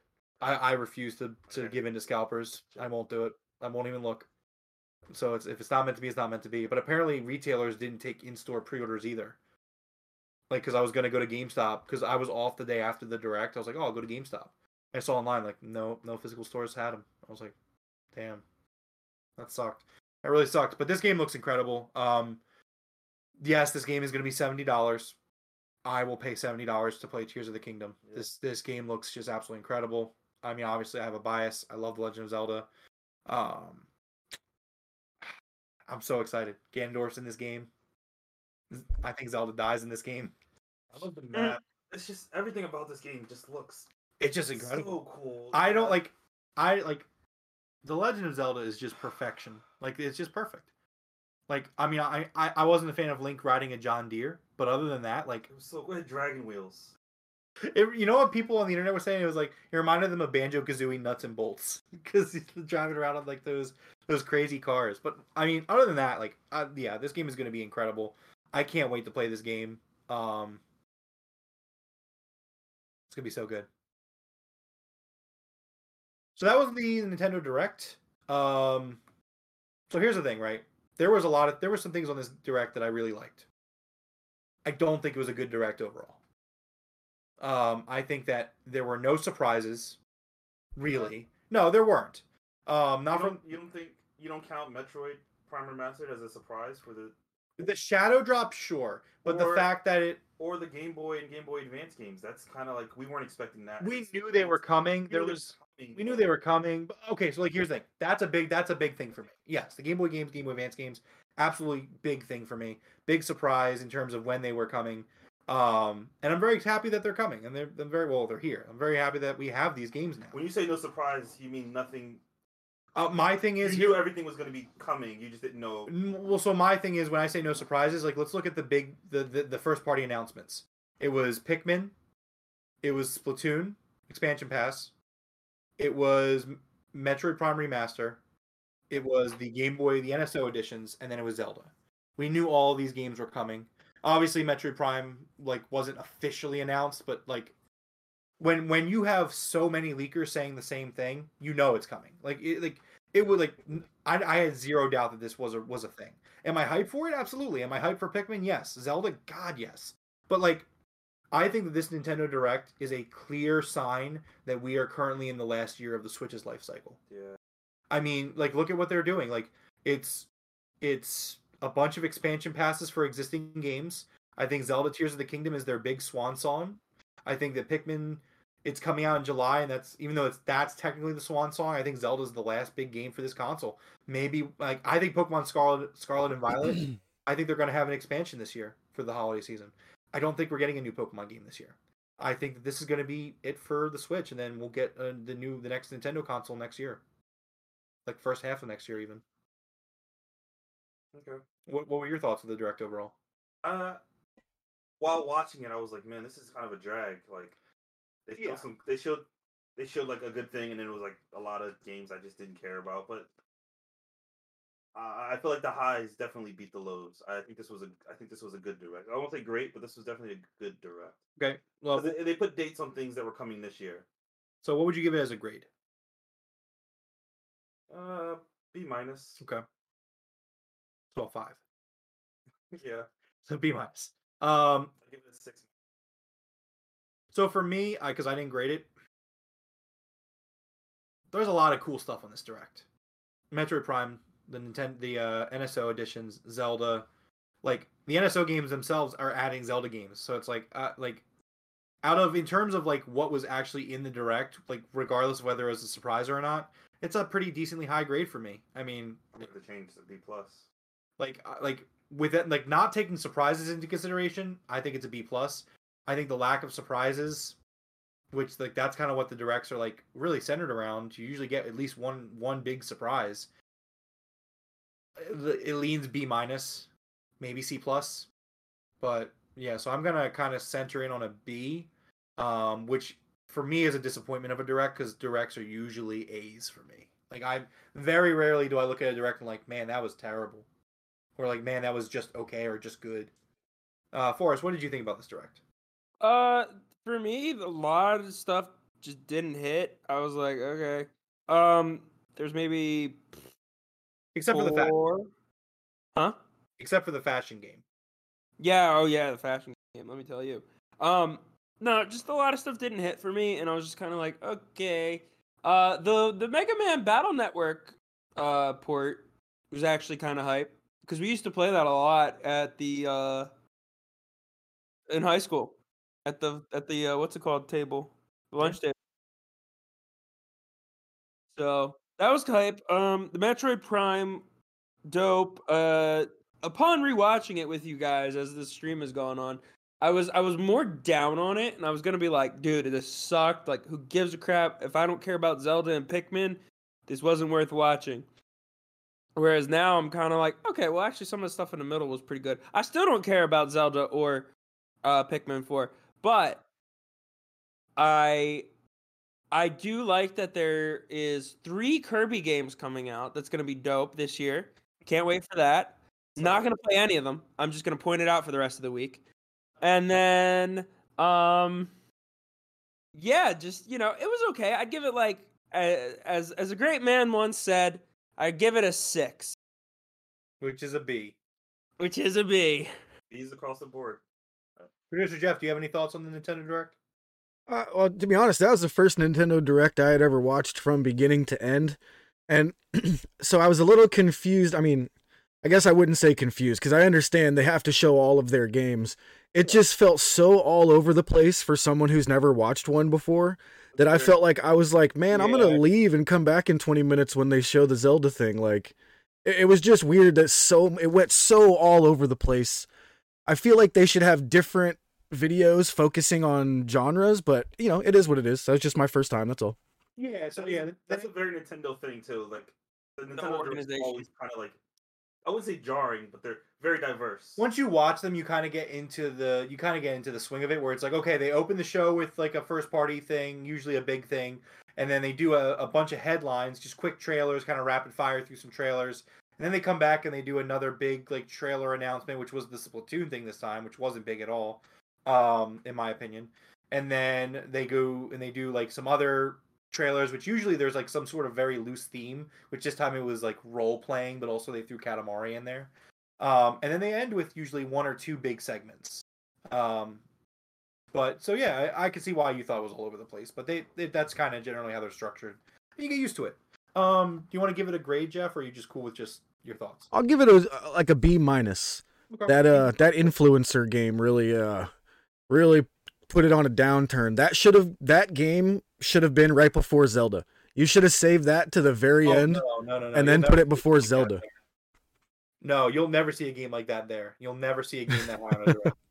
But I, I get I get your point. He Um, it's the, he wanted it to be the piss break match. Yeah. Yeah. he wanted to be the quarter seven of Dynamite match. um. All right. Well, yeah, that was the Nintendo Direct- Direct, guys. I think we uh we generally enjoyed it. I, again, I think it's kind of the end for the Switch, unfortunately, which is kind of sad. But also, hopefully, we get a better Switch, more powerful Switch. Soon. Yeah, we'll probably talk about that at some point this year. What we want from an, our next Nintendo console. Um, all right, uh, Dev, Forrest, you guys got anything else you wanna you wanna add to the show? I think I think we're done here. All right, let's let producer Jeff go to bed. This has been episode 14 of the Game Room Podcast. Thank you to everyone hanging out with us. Please leave a like and a subscribe. And while you're at it, go check out some of our other videos. We talk about video games every Monday night here. We also talk about uh, pro wrestling, more specifically AEW. We have our AEW Dynamite Wednesday review, and we also have our Rampage Friday review. Uh, you can follow us at our social medias down below in the description. Do not follow Forrest on Twitch. Uh, he Yeah. does not people follow him. In fact, he gets very upset. Uh, he cries. He often cries while he's doing his Tera battles. Blitz, thank you for hanging out with us tonight. Uh, Hey, Blitz. really appreciate it. Uh, until next time, we'll see you guys later. Peace.